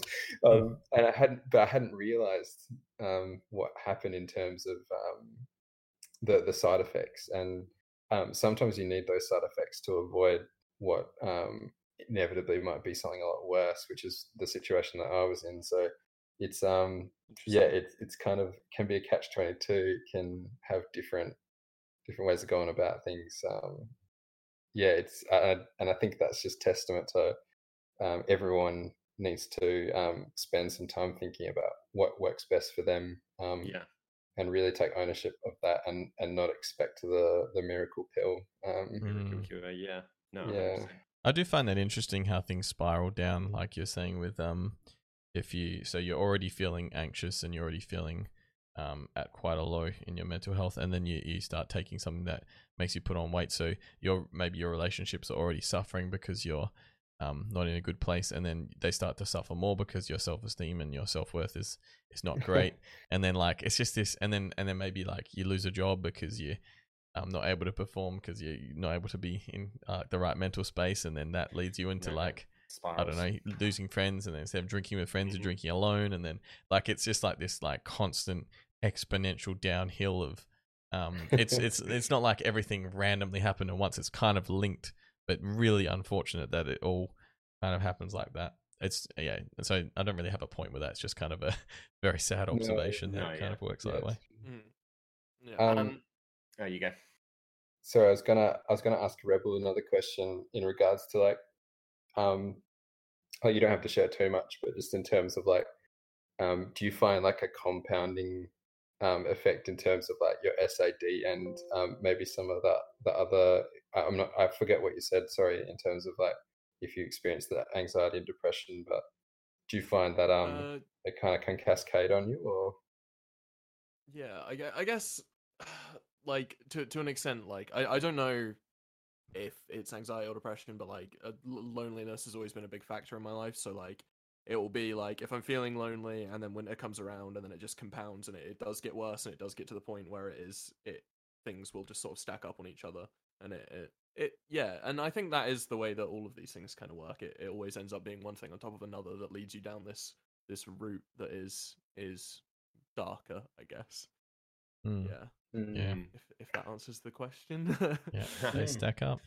Yeah, yeah I, de- I definitely, like a- I it's- definitely it's find that. definitely a thing.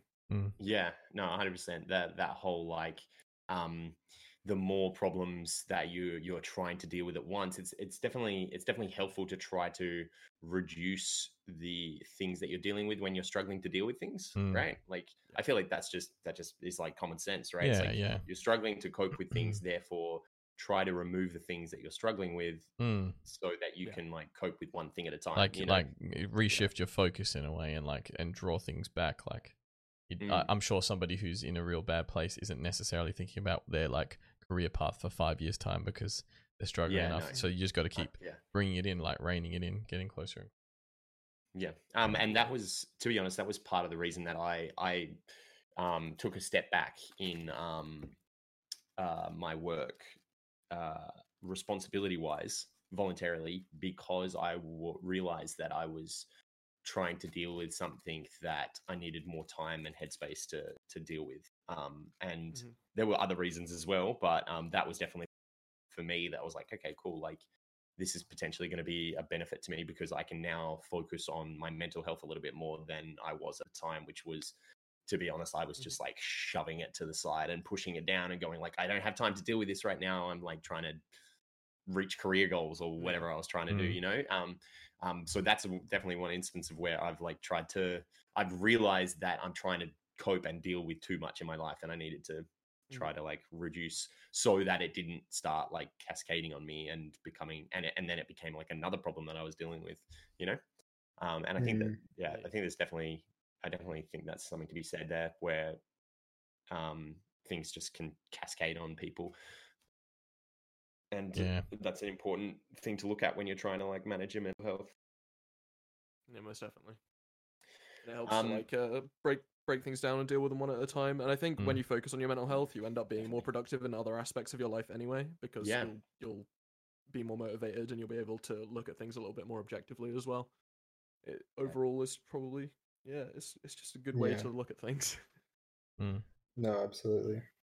Um, I wanted to get a little bit into. I think every single one of us have have mentioned like stigma in some way in our notes. Um, I feel like we've been like fairly positive overall you know, on this podcast, and I feel like we all have fairly positive views on on the fact that like we're kind of like heading in the right direction in terms of there's more awareness around this issue, and it's more common to be able to discuss it with friends and people without getting judged and stuff like that. But do you guys have any experiences where negative experiences where you've you've seen this like negative stigma around mental health firsthand?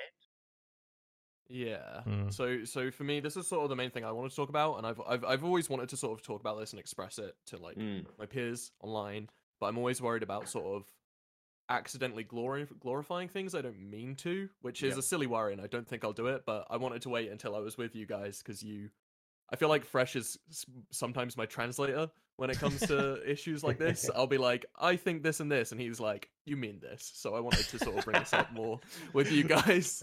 He um, goes, so I don't he- accidentally say the wrong thing. Yeah.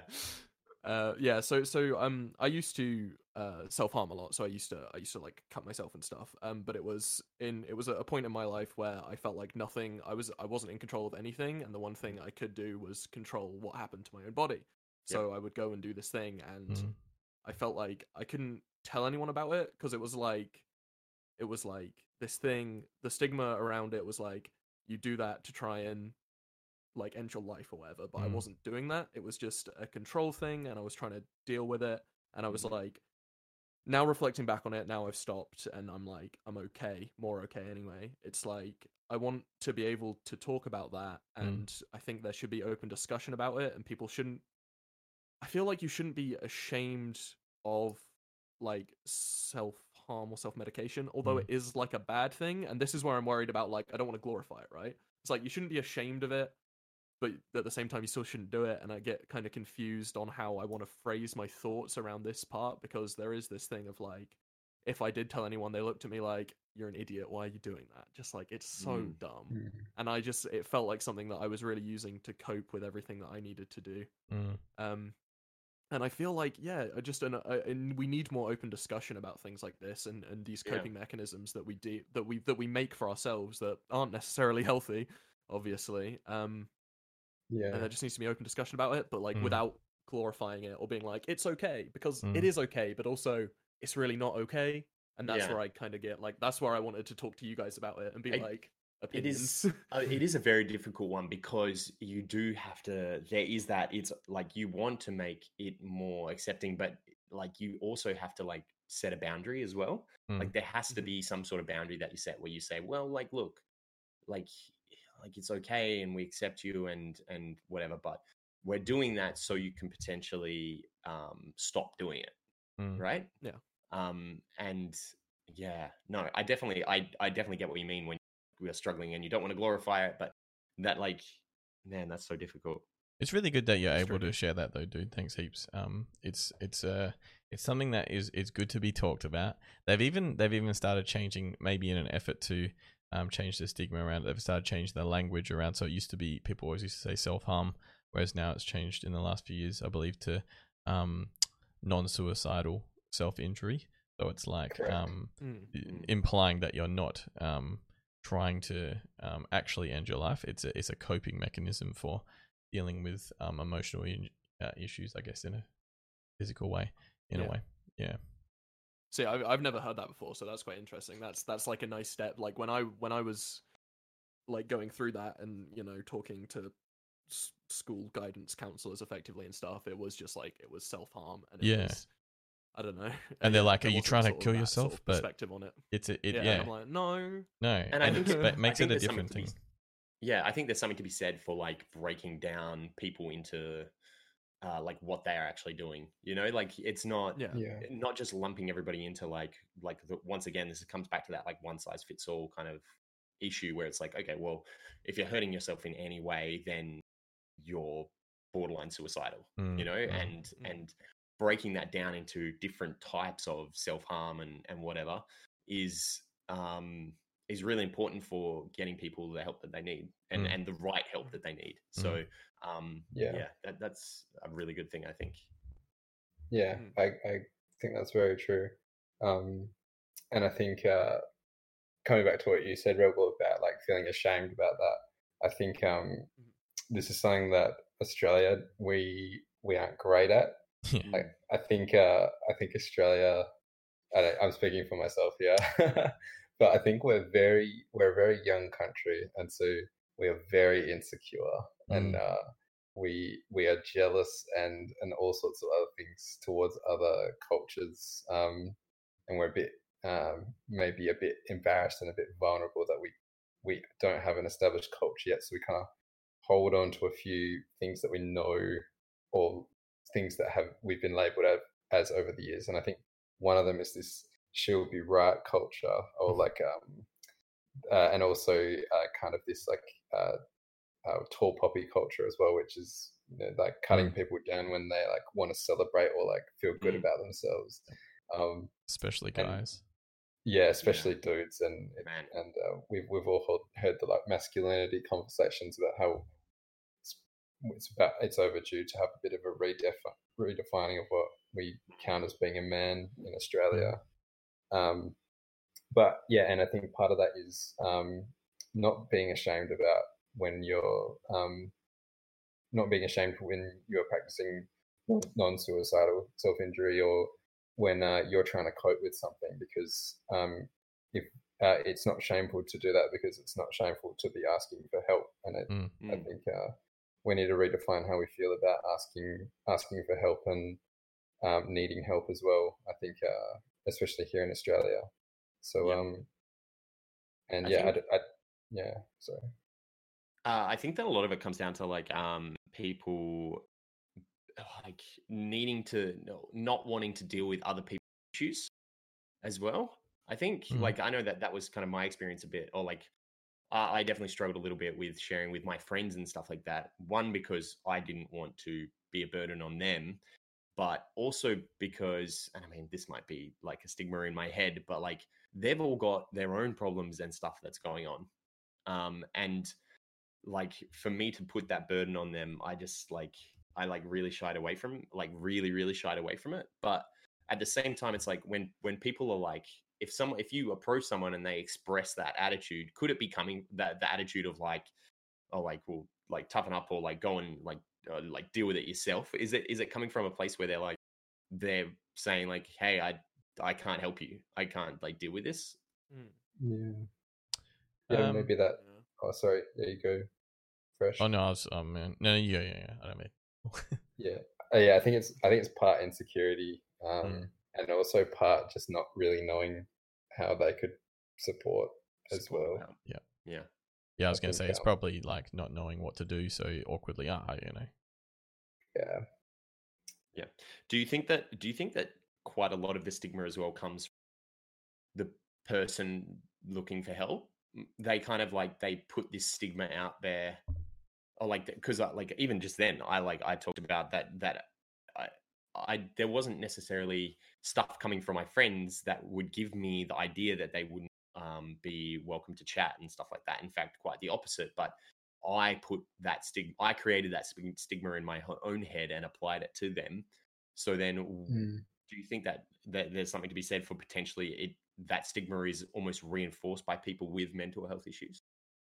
yeah. Um, so sorry to cut everyone off. I try not to going. like uh, speak too much. No, no, Very it's good. good. What you're saying is good. Um, Yeah. I think usually, if you are if you're second guessing your friend's intent to help you, or if, if you're feeling like you're a bother, um, that's usually a good indicator that you you're experiencing a level of anxiety. Um, we there's uh in CBT they talk about uh, also cognitive behavioral therapy. They talk about um, depressive logical mistakes. So those are like things that things that your brain will do and you have to think actually no that's not that's just a loop that i'm caught in. Um, and Mm, they call them logical mistakes but um, a lot of those come from like that overgeneralization or um, mislabeling or disqual- disqualifying the positive. So like Mm, if you have friends that you know are supportive um, you'll immediately say oh that doesn't count for some reason. Yeah. um, and that's not really uh, that's not something that actually exists that's something you've kind of created for yourself um, Yeah. and or fortune telling so like making a negative prediction mm. Or um, mind and being like oh that's definitely going to happen that's a fact that's definitely Yes. that's definitely happening And then um, feeling like you can actually perceive what people think of you when you're just projecting Yeah. your own poor self image. yeah that, and that Mm, definitely that mislabeling um, or matt ignored me once so he will always ignore me or like mm, um, he was busy that day.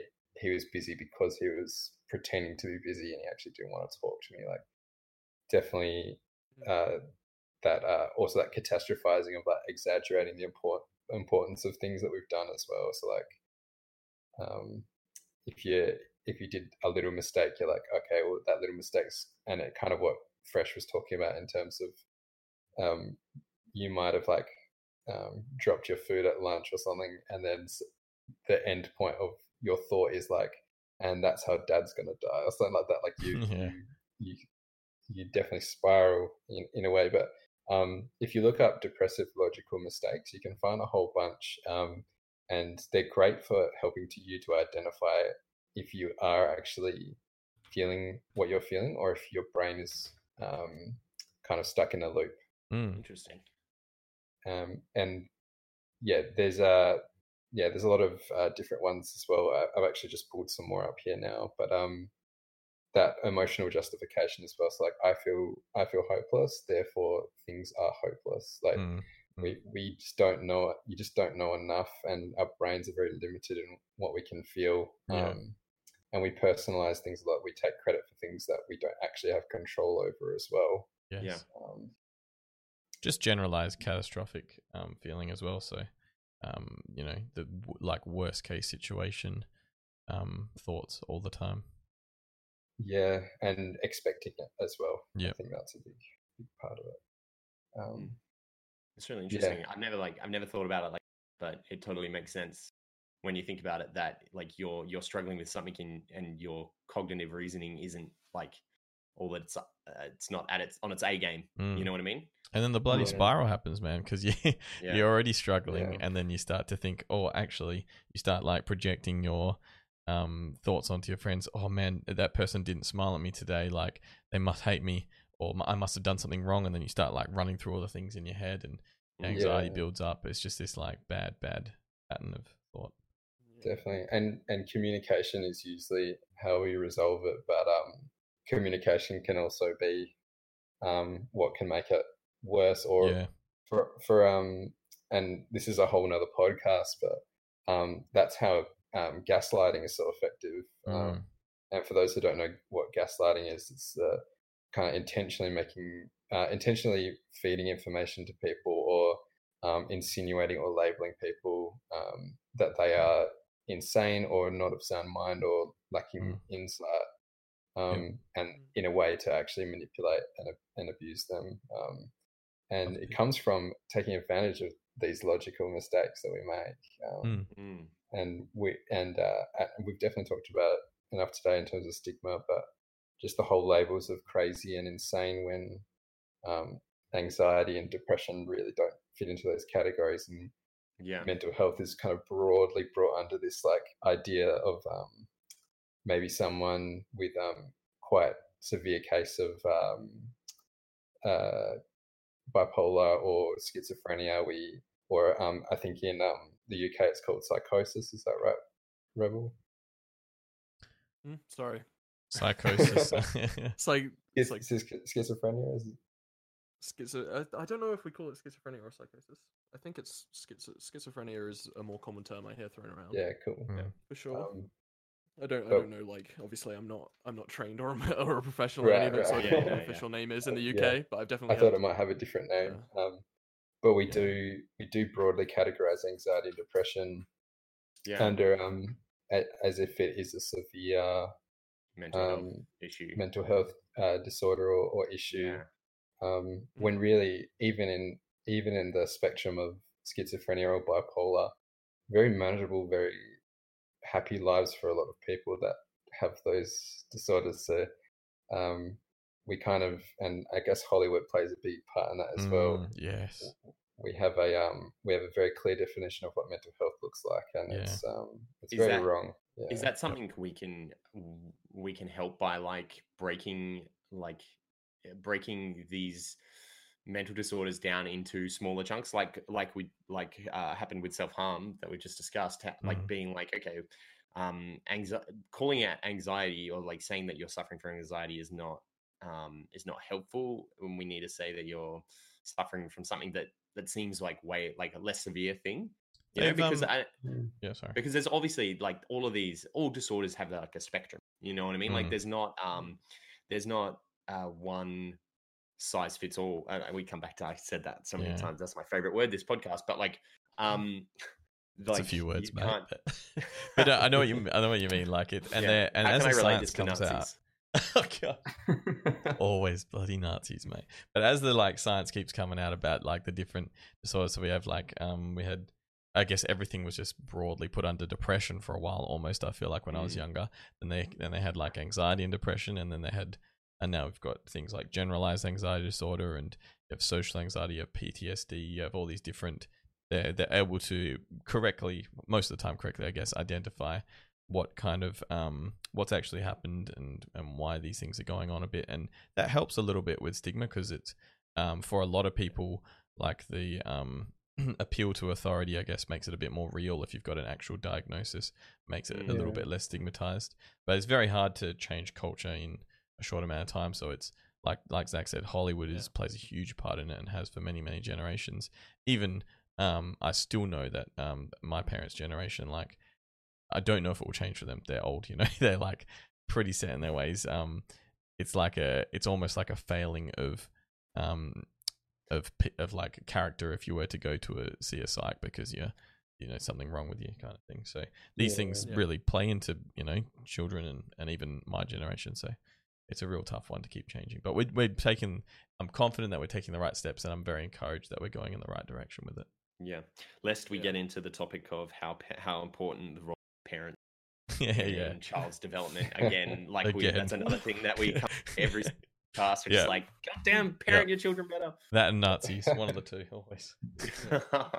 I think I, f- I feel like the specificity of being able to identify things separately and being more localized is, is Yeah. really nice because it's, it's it's that thing of sort of knowing your enemy and Mm. once you know what you're dealing with um it's it's easier it's easier to look in look into ways you know within yourself and externally to be able to deal with these things like for me for me just hearing that it's not just self-harm anymore and there's different you know there's the non-suicidal and stuff that like Mm, that's like such a nice thing for me to hear if if anyone is you know like going through what I went through and if they're getting that kind of help I think that would have I think honestly just the change of phrasing mm, and the fact that there is potentially a better understanding in the different types of stuff would have helped me like a lot so uh, it's, it's like really nice to hear that you know I think the specificity will genuinely help yeah, Yeah. I agree. Yeah. I think anything that promotes ownership is really good. Like Mm. if you if you have a better yeah, I think if you can say like, okay, now that I know what it is, I'm like I can deal with this. And Mm. it's like the making the elephant t- uh, eat, eating the elephant one bite at a time, I think they say. Is uh you know you know how to take the first bite then.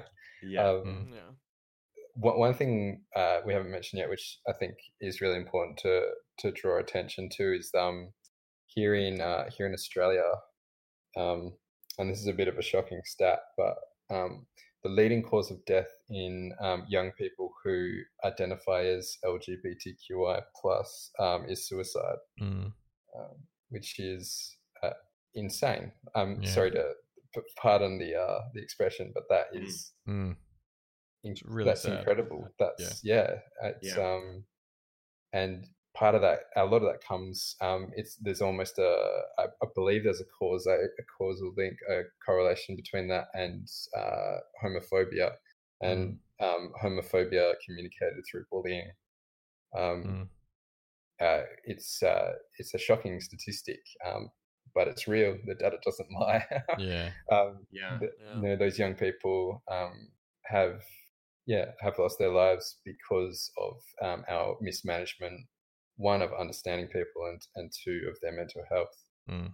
um, No, sorry to 100%. bring, bring the And vibe of the twitch down but no, no, No, no, no, no, no. Uh. I, I think that yeah, there's definitely something to be said there, and it's and it's so sad to see like a failing of society where where when you see like surely when you see a suicide rate like that or like uh, a statistic like that, you go okay, like as a as um society, let's throw our resources into this. Let's figure out this problem and how we can deal with it. And I think it's really sad that it's because to be it's been that way for a long time, like way too long, you know. And um, and and it's really sad to see like a failing of society so great when it comes to these like young people. A lot of things um, that's that with that. is really, or or one thing that I find very unhelpful with it is the um the spread of misinformation around the topic because there's a lot of um particularly like YouTubers and very like um and like uh, I guess you'd say like, and like right twitch wing- streamers and Twitch streamers. yeah, Twitch streamers.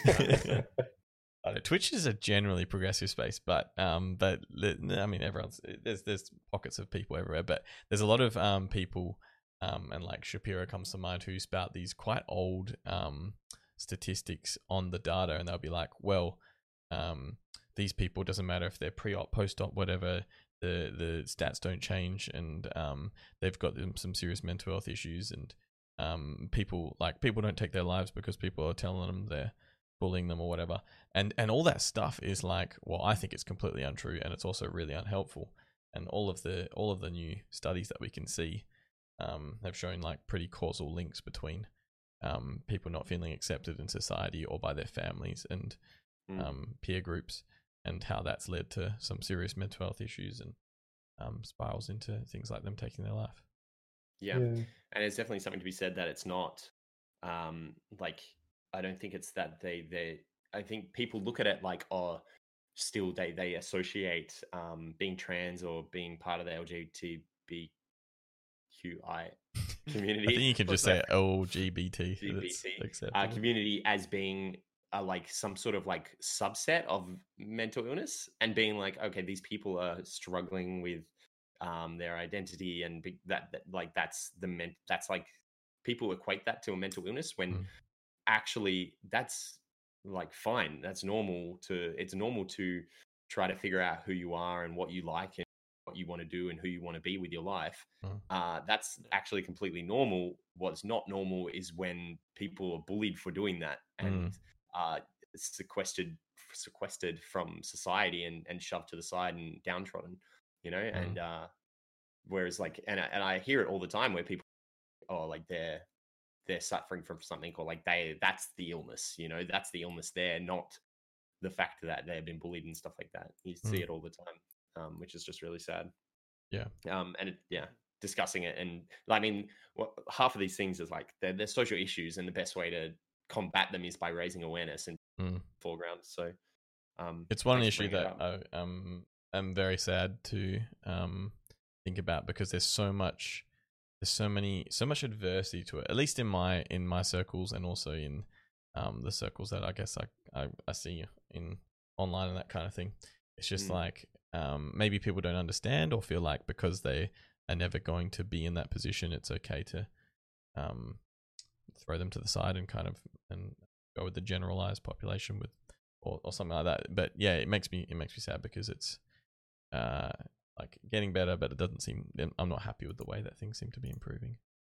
yeah like like it needs yeah it's one of those things where it's like you need there needs to be improvement way faster Mm, than Yeah, than what we're seeing um a- any any thoughts on like what um like how to combat it zach just out of curiosity Um, yeah, I think we can get a lot better at um, supporting either friends or um, if you're like, for instance, for um, for fresh working with young people Mm. um, or just in your in your groups, just being better at um, asking questions and like genuine questions, um, taking taking interest and uh, one one way that uh, and one approach that I've found very liberating not only for like working with young people who might be LGBTQI plus, but also just people in general is just adopting a um, adopting an attitude of how can I be the most useful and most helpful to my friends. Um, And it seems very simple, but when you start adopting an attitude of um, how can I be useful and how can I be helpful, um, Mhm. you approach you approach a way of life that is very selfless, and I, Yeah. I really um, I've really valued that attitude um, when I've kind of applied that to situations. Um, the Mhm. hardest part, though, is that it's kind of like a choice in every conversation. Is Mm, all right, how am I going to be useful or how am I going to be helpful? mm. yeah Um, and a lot of times we have friends that will be listening. Yeah. Um, and I think we're we're shit at that. Yeah. I don't think we're great. We're not great listeners. And I think- um, I Yeah. Um, listening takes time, and people uh, people are learning to value time. It's becoming more of a thing where it's like to value the time that you have, and I think that takes a lot of time, and people um, are like unwilling, more unwilling to spend that time on just sitting there listening to somebody. Um, whereas, like, and uh, the people that I've come across with mental health issues, quite often that's just what they want. What they want is what, and what they need is time and just someone to like listen. Mm. Um, yeah. and it's like the easiest and simplest thing for us to give. You know, it doesn't cost money. It doesn't like there's no barrier to giving it other than just how much do you care and how much do you want to help. Yeah, for sure. Um, I also Um, think the um uh even like it's going to be a long road because even when we were younger, I know that we th- we I, I don't feel like my group ever threw out the F slur often, but even just um negatively connotating things towards gay was done Mm. so often, like Oh, any yeah. anything negative, and you'd throw Oh, that out there. 100%. And yeah, um, growing up. and that was something that I had to work on changing, like coming out of high school, and and if and like and I'm I guess um without being like I don't know it sounds arrogant, but I'm the kind of person who would want to change that for for other people, but plenty of people wouldn't really care that much. So even people who are Yeah. under the age of thirty years, it's still a problem where they've got that um harmful language, I guess you'd say, um and th- and that totally doesn't help. Yeah. Uh, that's that's something that's like growing up. Um, it's it's so hard because like quite often when you try to like stamp out something like that, Mm. or like it just it doesn't work. It like increases it when you when you're Mm. talking about like kids and high schoolers and Yeah. stuff like that. It it it's weird how it works. It's like almost creates um like a desire to do it more or like Yeah. rebellion against like authority to to be doing it, and Mm. it's so it's really weird. It is a like, weird not- psychological thing. It's like the N word on Twitch. Like that's what trolls do. They come in and just say the N word for no reason other than it's like taboo. so yeah dumb. exactly Yeah. yeah. and like they're not they're not racist No. they're just Well, saying that would- for reaction and and um for the reaction and for like because people have said don't do it Yeah, you know and yeah. it's so it's it's such a weird one to try to like stamp it out but i think i think making those words taboo socially and stuff like that is is um the right way to go about it because you still will have those people that do it for like inflam like uh not inflammation that's the wrong word but like to be like to get attention you know what i Mm, mean yeah. and um but better that there's a few people doing it to get attention and they're like um held to account for it rather than it's just a normal part of uh the, the culture and like everybody does it just without thinking which is what it was when i was growing up you know like Mm. saying saying that's gay was just normal everybody did it and it just became a part of my vocabulary vocabulary and um yeah i had to work to change it That's interesting though, because we've had discussions about censoring speech before, and you've been very opposed to that. look i'm not i know i i'm not i still am not for censoring speech. I don't think that those people should be um, i don't think that we can say that they can't say those words. Like we can't stop them from saying those words but we can hold them socially to account yeah. and and and and call them out for their bullshit. I, I definitely don't think that's the thing but Mm. better that they i think that it's still yeah this is getting into another topic uh, Yeah, but yeah. like yeah, yeah I, i'm and it's okay i'm morally consistent mate well, let me just say that maybe holding them socially account might be banning them on platforms where they do that. i disagree All right, we'll talk about that later. another another podcast. that's another topic yeah Um, um Yeah. It yeah. is uh, Mhm. it is interesting though because um, a lot of people talk about, and obviously we're not in America, so we don't have a freedom of speech at all. Um, What we do have though is um, we have the the UN Convention of Human Rights, um, and under under that, I think it's Article Two. I can't be sure. Is freedom from discrimination, Mm, Mm, um, and that applies to race and sex and mm. uh, religion and stuff. everything yeah. But um, we also have, and I'm trying to remember which article it is as well. Um, but it's the uh, it's the right to uh, it's freedom of expression. Um, is another one as well, and those are the kind of two big ones that we talk about. Um, but you also have a right that um, means that you don't impede on other people's rights. Um, so you don't, you can't, uh, you can't come under the banner of freedom of um, the freedom of speech and not come under the right to um, like a fair world and a free world. yeah. Um, and you can't alienate um, one article, uh, so one human right. You can't Mm. alienate it and and have it exist in isolation to the other Mm, they all have to work So- together. Yeah. Correct. So when when you say um, like an N slur or an F slur, for for instance, yeah. um, you are exercising your um your freedom to oh, uh, your freedom to express yourself, but um, you're also Yeah. impeding on a bunch of other rights, Mm. um, interesting which uh, makes the other one void. So fuck Mm. you. well, it's it's a it's a I find it a really interesting paradox of like tolerance. So we have this thing where we um we like to tolerate people. We know that that's a positive thing to to tolerate Yep. different views and opposing views and everything. But it's also when you have someone who has intolerable views and um views that spout intolerance and um also would be I guess um yeah causing demonstrable harm to people, then um it's almost like do we tolerate that intolerant view? It's it's an interesting paradox. yeah. Yeah, um, and my my my whole take on it, and I've said this thousands of times before, is I, I'd much prefer the people that are going to do that to be out in the open, rather than uh, put them away somewhere where, or like sequester them from society, where it's like they can like become like their own little um, echo chamber, and potentially more harm can come from than if they get called out on their bullshit in a public forum. Maybe. Yeah. But if they're in the open, they're also influencing the dumbasses who love that rhetoric. uh, I I always find um like rapport or like just a good chat is always a pretty good um way of talking through things like conversation.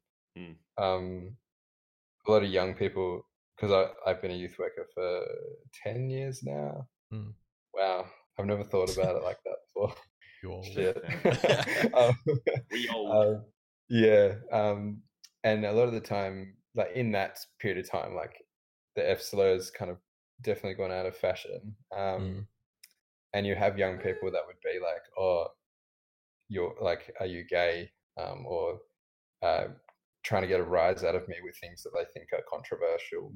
Um, And a lot of the times, you'll reply with something that they're not expecting. Like you'll say, if they say like, "Oh, are you gay?" or um, whatever else, um, that's just the example I use. But Mm.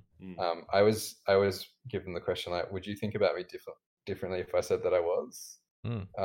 And a lot of the times they'll say, "Oh no, that's fine. Like I don't really have an issue with that. I'm Mm. just doing it to like get, a rise out of you." And it usually ends in like a quite good conversation, and then you talk Yeah. about it, and then they don't really ask that question again. Mm. No. Um, and maybe it's because they get a lecture and they don't they didn't want the lecture, yeah. or I, like uh, they, they weren't that's- expecting to be vulnerable in the conversation. Maybe, Yeah. but, yeah, uh, that's pretty much how I addressed it as well. Um, uh, I uh, it happened to me actually just last week. As someone at work was like, like, oh, okay, like, what are you gay, kind of thing, or something like that, and and I was like, I was like, is that a bad thing? mm, You know, um, and like, and it just I just left it sitting there. You know, like I didn't feel any need to clarify whether or not I was homosexual or not, or what my orientation is. I just like kind of like left it sitting there and just like looked at them like, yeah, and you know, like, is Yeah. that a bad thing? Like, what, like, what are you gonna do? Mm. You know, like, oh, ha- have is this one of those? Let them like sit in that, like, oh, is this one of those situations where I've called a a homosexual man gay and and I'm really uncomfortable and um and I don't like this situation and and hopefully next time they go to say that to someone they'll remember that feeling you know Yeah. yeah. Or even like, if only it was that simple. Mm. well yeah I know and and sometimes sometimes the problems go deeper and whatever but I feel like for for for uh, quite a lot of people where it's just like the norm or it's something that they just grew up with and it, they don't really think Mm. about it as necessarily like Yeah. homophobic slurs or or even Mm. necessarily racial racial slurs slurs um it could just be that that's what they're used to doing and when Mm. they finally see some negative consequences for it or like some something happens that makes them go oh maybe i i shouldn't do that they just go they just stop Mm. you know Yep. like straight away and like that's not for everybody and once again not a one size fits all solution but Mm. you know, i find that just having starting a conversation or talking about it or whatever def- definitely helps the Mm. most Yeah. Yeah. um We're kind of up Should to two hours woke. yeah should we get Yeah. into some questions if there are any Well, we don't have any questions in the um in the um Discord, questions so the that's chat? cool. all right Um, we had That's a, a lot of chat questions, but it was hard to keep up and go yeah hard hard to keep up with chat they, it Yeah. moves so fast um do we want to talk about one more thing through. Um, Yeah, I kind of wanted to talk a little bit about um, how to, or like, um, anxiety in relationships, which I've experienced a couple of times, um, and or not necessarily just anxiety, but like mental health issues when it comes to someone that you're um, you're married to or you're uh, dating or whatever. Because I Yeah. really struggled, um, really struggled with how it completely changes a person like how they become so so vastly different and how when you're in a relationship quite often you're there because you really you really care and you like that person and when they become someone completely different how hard it is to deal with that and how hard it is to cope with that. Um have you guys ever experienced anything like that? Yeah, I've dated a few people who have had who have had various issues, and I think I think I, I relate to you on on some levels because sometimes it'll come for them in sort of waves, right? So some days they'll be completely fine and everything will be like it is normally, Mm. and then the next day you'll go out to get lunch and they'll be like, I don't know what I want. I can't order for myself. Like I can't talk to anyone right now, and it just sort of switches on all of a sudden. And it's being Mm. able to deal with that, and then try and like you you feel like you need to try and make them comfortable, and you're like, do you just want to go? And they're like, no, I don't want to go, and it's it's really hard to deal with. Um, I don't know. I don't know the right way to deal with it.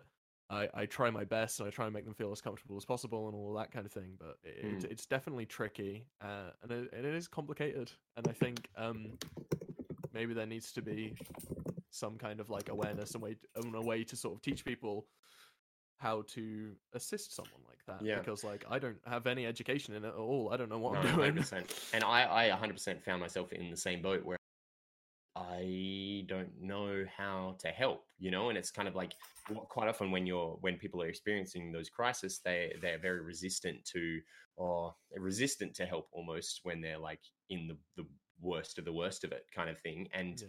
when you're dating someone, you're in a place where you care so much for that person that you you you sacrifice your you almost get to this point where you sacrifice your life and your mental well-being for this person that you really care about and that was something that i coming to terms with that was like really difficult for me and um, i'm sure that there are so many people out there that struggle with it um, Mm. I, I, I still don't have the answers, but I, um, just go through what I go with anybody that's like that approaches me that is struggling with mental health issues. Uh, I try to um, encourage them to seek help. I listen. I, I do the best that I can to listen, and I care to them on I care for them on some level. But I I've definitely got to this place where I don't I don't there's a line that I don't cross. I don't cross a line where it's like I sacrifice my own mental health and my own life. Um Mm. which is really it's really difficult to like find that balance. Mm. Um it's super important to try and find it though. Mm. mm, Because if, no, if yeah, you go down the other route, then it, the whole relationship ends up Falling apart. Unintentionally becoming quite quite toxic as well. I think. I've, Mm. Well, Yeah. in my experience, anyway. Whereas you No, try yeah. and do everything to satisfy the the person who is in needs need, and then Mm. it's it all kind of falls apart. yeah, know? that's definitely my experience as well. Um I haven't ever yeah, um, dated anyone who had like serious mental health issues, but um, in in just working with a lot of people who have um, quite poor mental health, I know it's very important for me to have um, my own um, like debriefs and outlets where I can um, get myself in a healthy place too, because um, Mm, and it's and it's and it's obviously for my personal benefit, but also um, how can I expect to help people if I'm if I'm really struggling? Um, Yeah. And I can imagine it'd be similar in a relationship. If you're really struggling with your own personal mental health, then eh, you're not going to be a whole lot of help to someone else who's struggling too. no, yeah.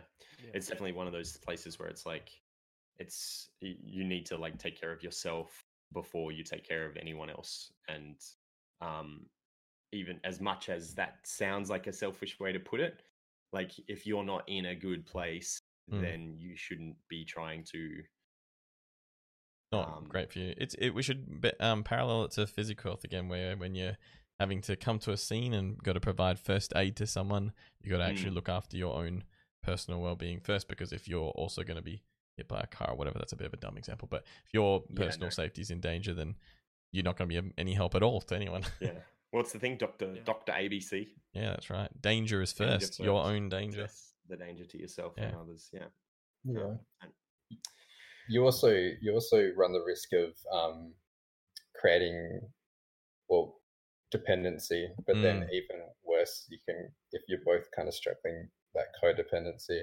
Mm. And that never ends well. Um, if you uh, if you want to know more about codependency, you can Google that one. But essentially, it's where you you get to a point where you can't really function or live without each other, and um, Mm. it's not a place you want to exist. Um, No. Yeah. but but yeah, you can. I would definitely encourage people to to learn about and to to um, educate yourself on what your partner might have, um. Yeah. and even even the act of being intentional about looking um, can have a really positive effect. Um, it's proven that um, even that uh, willingness to learn um, has very positive um, outcomes for your partner. Mm. Yeah. Um, obviously, you're going to be there for them as well, but then also uh, helping them to create, um, if they want you to, of course, but creating um, goals or a self care plan can be really uh, valuable for them. And um, again, it just comes to that willingness to communicate um, and creating that that home environment that can be quite supportive. Um, Yeah. and uh, and also ex- extending, and this is the big one, but extending their support group to outside of just you. Yeah, yeah, yeah. Oh yeah. Yeah. Yeah. Um, Hundred percent. and that I th- a lot of the times they'll feel like isolating themselves, and it would be it would be just you, Mm. and that's a very very dangerous position to be in. Yes. Um, yeah. Good point. Great points. Um, Yeah. yeah. Okay. Well, uh, unless anybody else has anything that they particularly want to talk about, I'm probably going to call it there. And we can review Um, the beers. Yeah, we can Wrap it review the beers. Um, just before we review the beers, I wanted to say that um, I mean, you touched on it just quickly there, Zach, and we've kind of mentioned it a couple of times, but educating yourself on these issues is like, man, it's like nine tenths of the rule. Like, if Mm. you if you can be like, we're just trying to raise awareness through talking about it, but um, knowing a little bit more about it, it's all very helpful for stopping any kind of stigma and making people more willing to reach out and also making helping yourself to reach out as well um, if you're struggling. So yeah, just look into it more and yeah. All Mm. right. Beer review. Yeah. Beer review. Yeah. Beer review. I'm going to go first. Um, I'm just going to get straight into it. Um, so Hollandia Premium Lager is what I was. uh, A little bit of a uh, for the you can kind of sleuth it out, but my namesake in there. So to be honest, it was just uh, it was just a lager. It was just a normal lager. It tasted to me like Corona or like Oh. uh, I don't know, Great Northern, like any lager that I've had that is not uh, like fancy. It's just like a normal everyday round of the mill lager. Um, it wasn't great. It wasn't bad. It was just a lager. So, um, considering that I only paid thirty-five dollars a whole carton, I would actually recommend it. Yeah. Um, if you're just wanting like a Corona or something like that, but um, in terms of uh, how it stacks up to other beers that I've drank, not great. And I mean, obviously, personal preference in there as well. But I'm going to give it a nine out of twenty. Hmm. Yeah. Uh, Fresh, do you want to go next? Yeah, uh, so the Four Pines Brewing Co. Uh, Draught Kolsch style ale um, was really good. I, I like I like Kolsch style ales uh, generally. Nice. Um, Four Pines is a little exy, I guess. Just um, they're not they're not a cheap beer. Um, and it was a pretty like it was good, but it was a standard Kolsch. So um, like it wasn't an amazing Kolsch. It wasn't. It definitely wasn't a bad one. Um, so I feel like I'm going to give it maybe a 14 out of 20 for being a good standard Kolsch at, on the high end of expenses. Rebel. Right, yeah. So uh, I was drinking a Viven, which is a Belgian smoked porter. Porter, of course, is a Mm. dark style of beer, originally developed in London. If you haven't had porter before, it's somewhere between. I want to say it's like somewhere between like a stout or an ale, but then closer onto the lager side for me. Mm. So I'm not really a big ale drinker, so it's quite nice. Uh, it is very. It kind of tastes like your. I don't know if you've ever been to like a cookout or a barbecue with all your mates, and then it's like it's six a.m. and the fire or the barbecue's gone out, and you're drinking that beer that's been like it was open and kind of sat next to the barbecue all night. It It's tastes a bit like that. Yeah, it's smoky, but it's like it tastes like that, but not gross. So Oh, it's okay. like it's nice and cold, and it's it's like fresh and quite nice. Um, and also it's seven percent, so I'm pretty happy. Hey. Mm, That'll do it. I'd actually, I would genuinely probably give it like a 17 out of 20. I, It's, Wow. quite, it's really quite nice. Yeah, Ah, sweet. yeah. Man, that's a great score. Uh, Zach, you how's your uh, what was it again? Iced tea? Yeah, Brookvale Union. So they had a uh, vodka-based peach iced tea. Um, it was nice. It had like that that you, you know the iced tea aftertaste, so it kind of Yeah, like yeah, just yeah. drops off completely. So it's like Yep. it was really dark and fruity, and then just kind of disappeared, which is nice. And like I was imagining myself like on a beach somewhere drinking it. Nice. Maybe, like, nice. I feel like it's like quite a uniting drink. Like I could be drinking it, and then like a bunch of seventeen-year-old girls could be drinking it, and then like, and then like a forty-five-year-old lady could be drinking it as well. So like, I thought you were going somewhere completely Yeah, different with what? that. yeah, I was like, uh, I was like, why 17? What's going on here? Um, nice, nice, nice. And um, what uh, what rating out of 20 would you give it? um, out of twenty, that's a lot of It's a lot of Numbers. numbers. A lot of numbers. um, about sixty percent of whatever that is. Uh, so 14? 12. I don't know. Well, oh, okay. I'm not. My yeah, maths- 14, like 13, 14? 13 and a half. Yeah. Yeah. Okay. All right. Something like that. 13.6. Nice, very nice. And uh sweet. All right, cool. Well, um, thank you to our guests for coming. Mm. Uh Luke, Blackfire Rebel, uh, where can we find you, mate?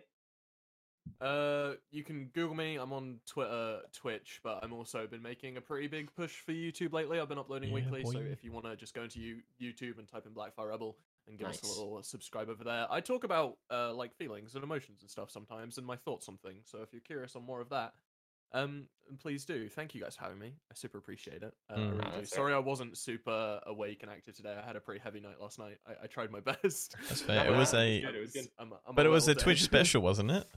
Last night. It was a Twitch special, yeah. I celebrated Yeah. my two year anniversary on Twitch. Two-year uh, anniversary Oh, on wow, wild two Twitch. time. It's Well done. crazy. Me and Rebel met. Um, it was. It's got to be like a year and a half ago now. Um, on Twitch, and um, we we used to do a podcast together pretty regularly. We've been really good Twitch friends for a very long time. So make sure you're following this man, especially Yeah. the YouTubes now. Blackfire Rebel. I was reminiscing last night. I was watching the first, like, the first, like, five minutes of our first podcast we Oh, did wow. together, and there's this bit where I unmute. I, I like, I say, "All right, guys, I'm ready. I'm gonna unmute." I unmute, and then you're like, "Oh my god, there's 16 people here!" And I was like, oh, "Imagine fresh, imagine fresh being excited for 16 Oh my people gosh, there's 16 like 40 on a normal stream now." I was like, "You just sound so excited." It's the first thing that's said in the whole Oh. podcast. It was so so oh, wholesome. back to the good old days. Wholesome. Yeah. And uh, Zach, mate, thank you very much for coming on. Yeah, uh, obviously you don't have social. I mean, you do have social medias, but like private ones. Um, Yeah, no, uh, no uh, public handle or anything like that. Mm. Um, I will say though, like if anyone is interested in studying mental health or community services or youth work, um, you can get my details from um, Fresh Mm. um, or from work. Um, 100%.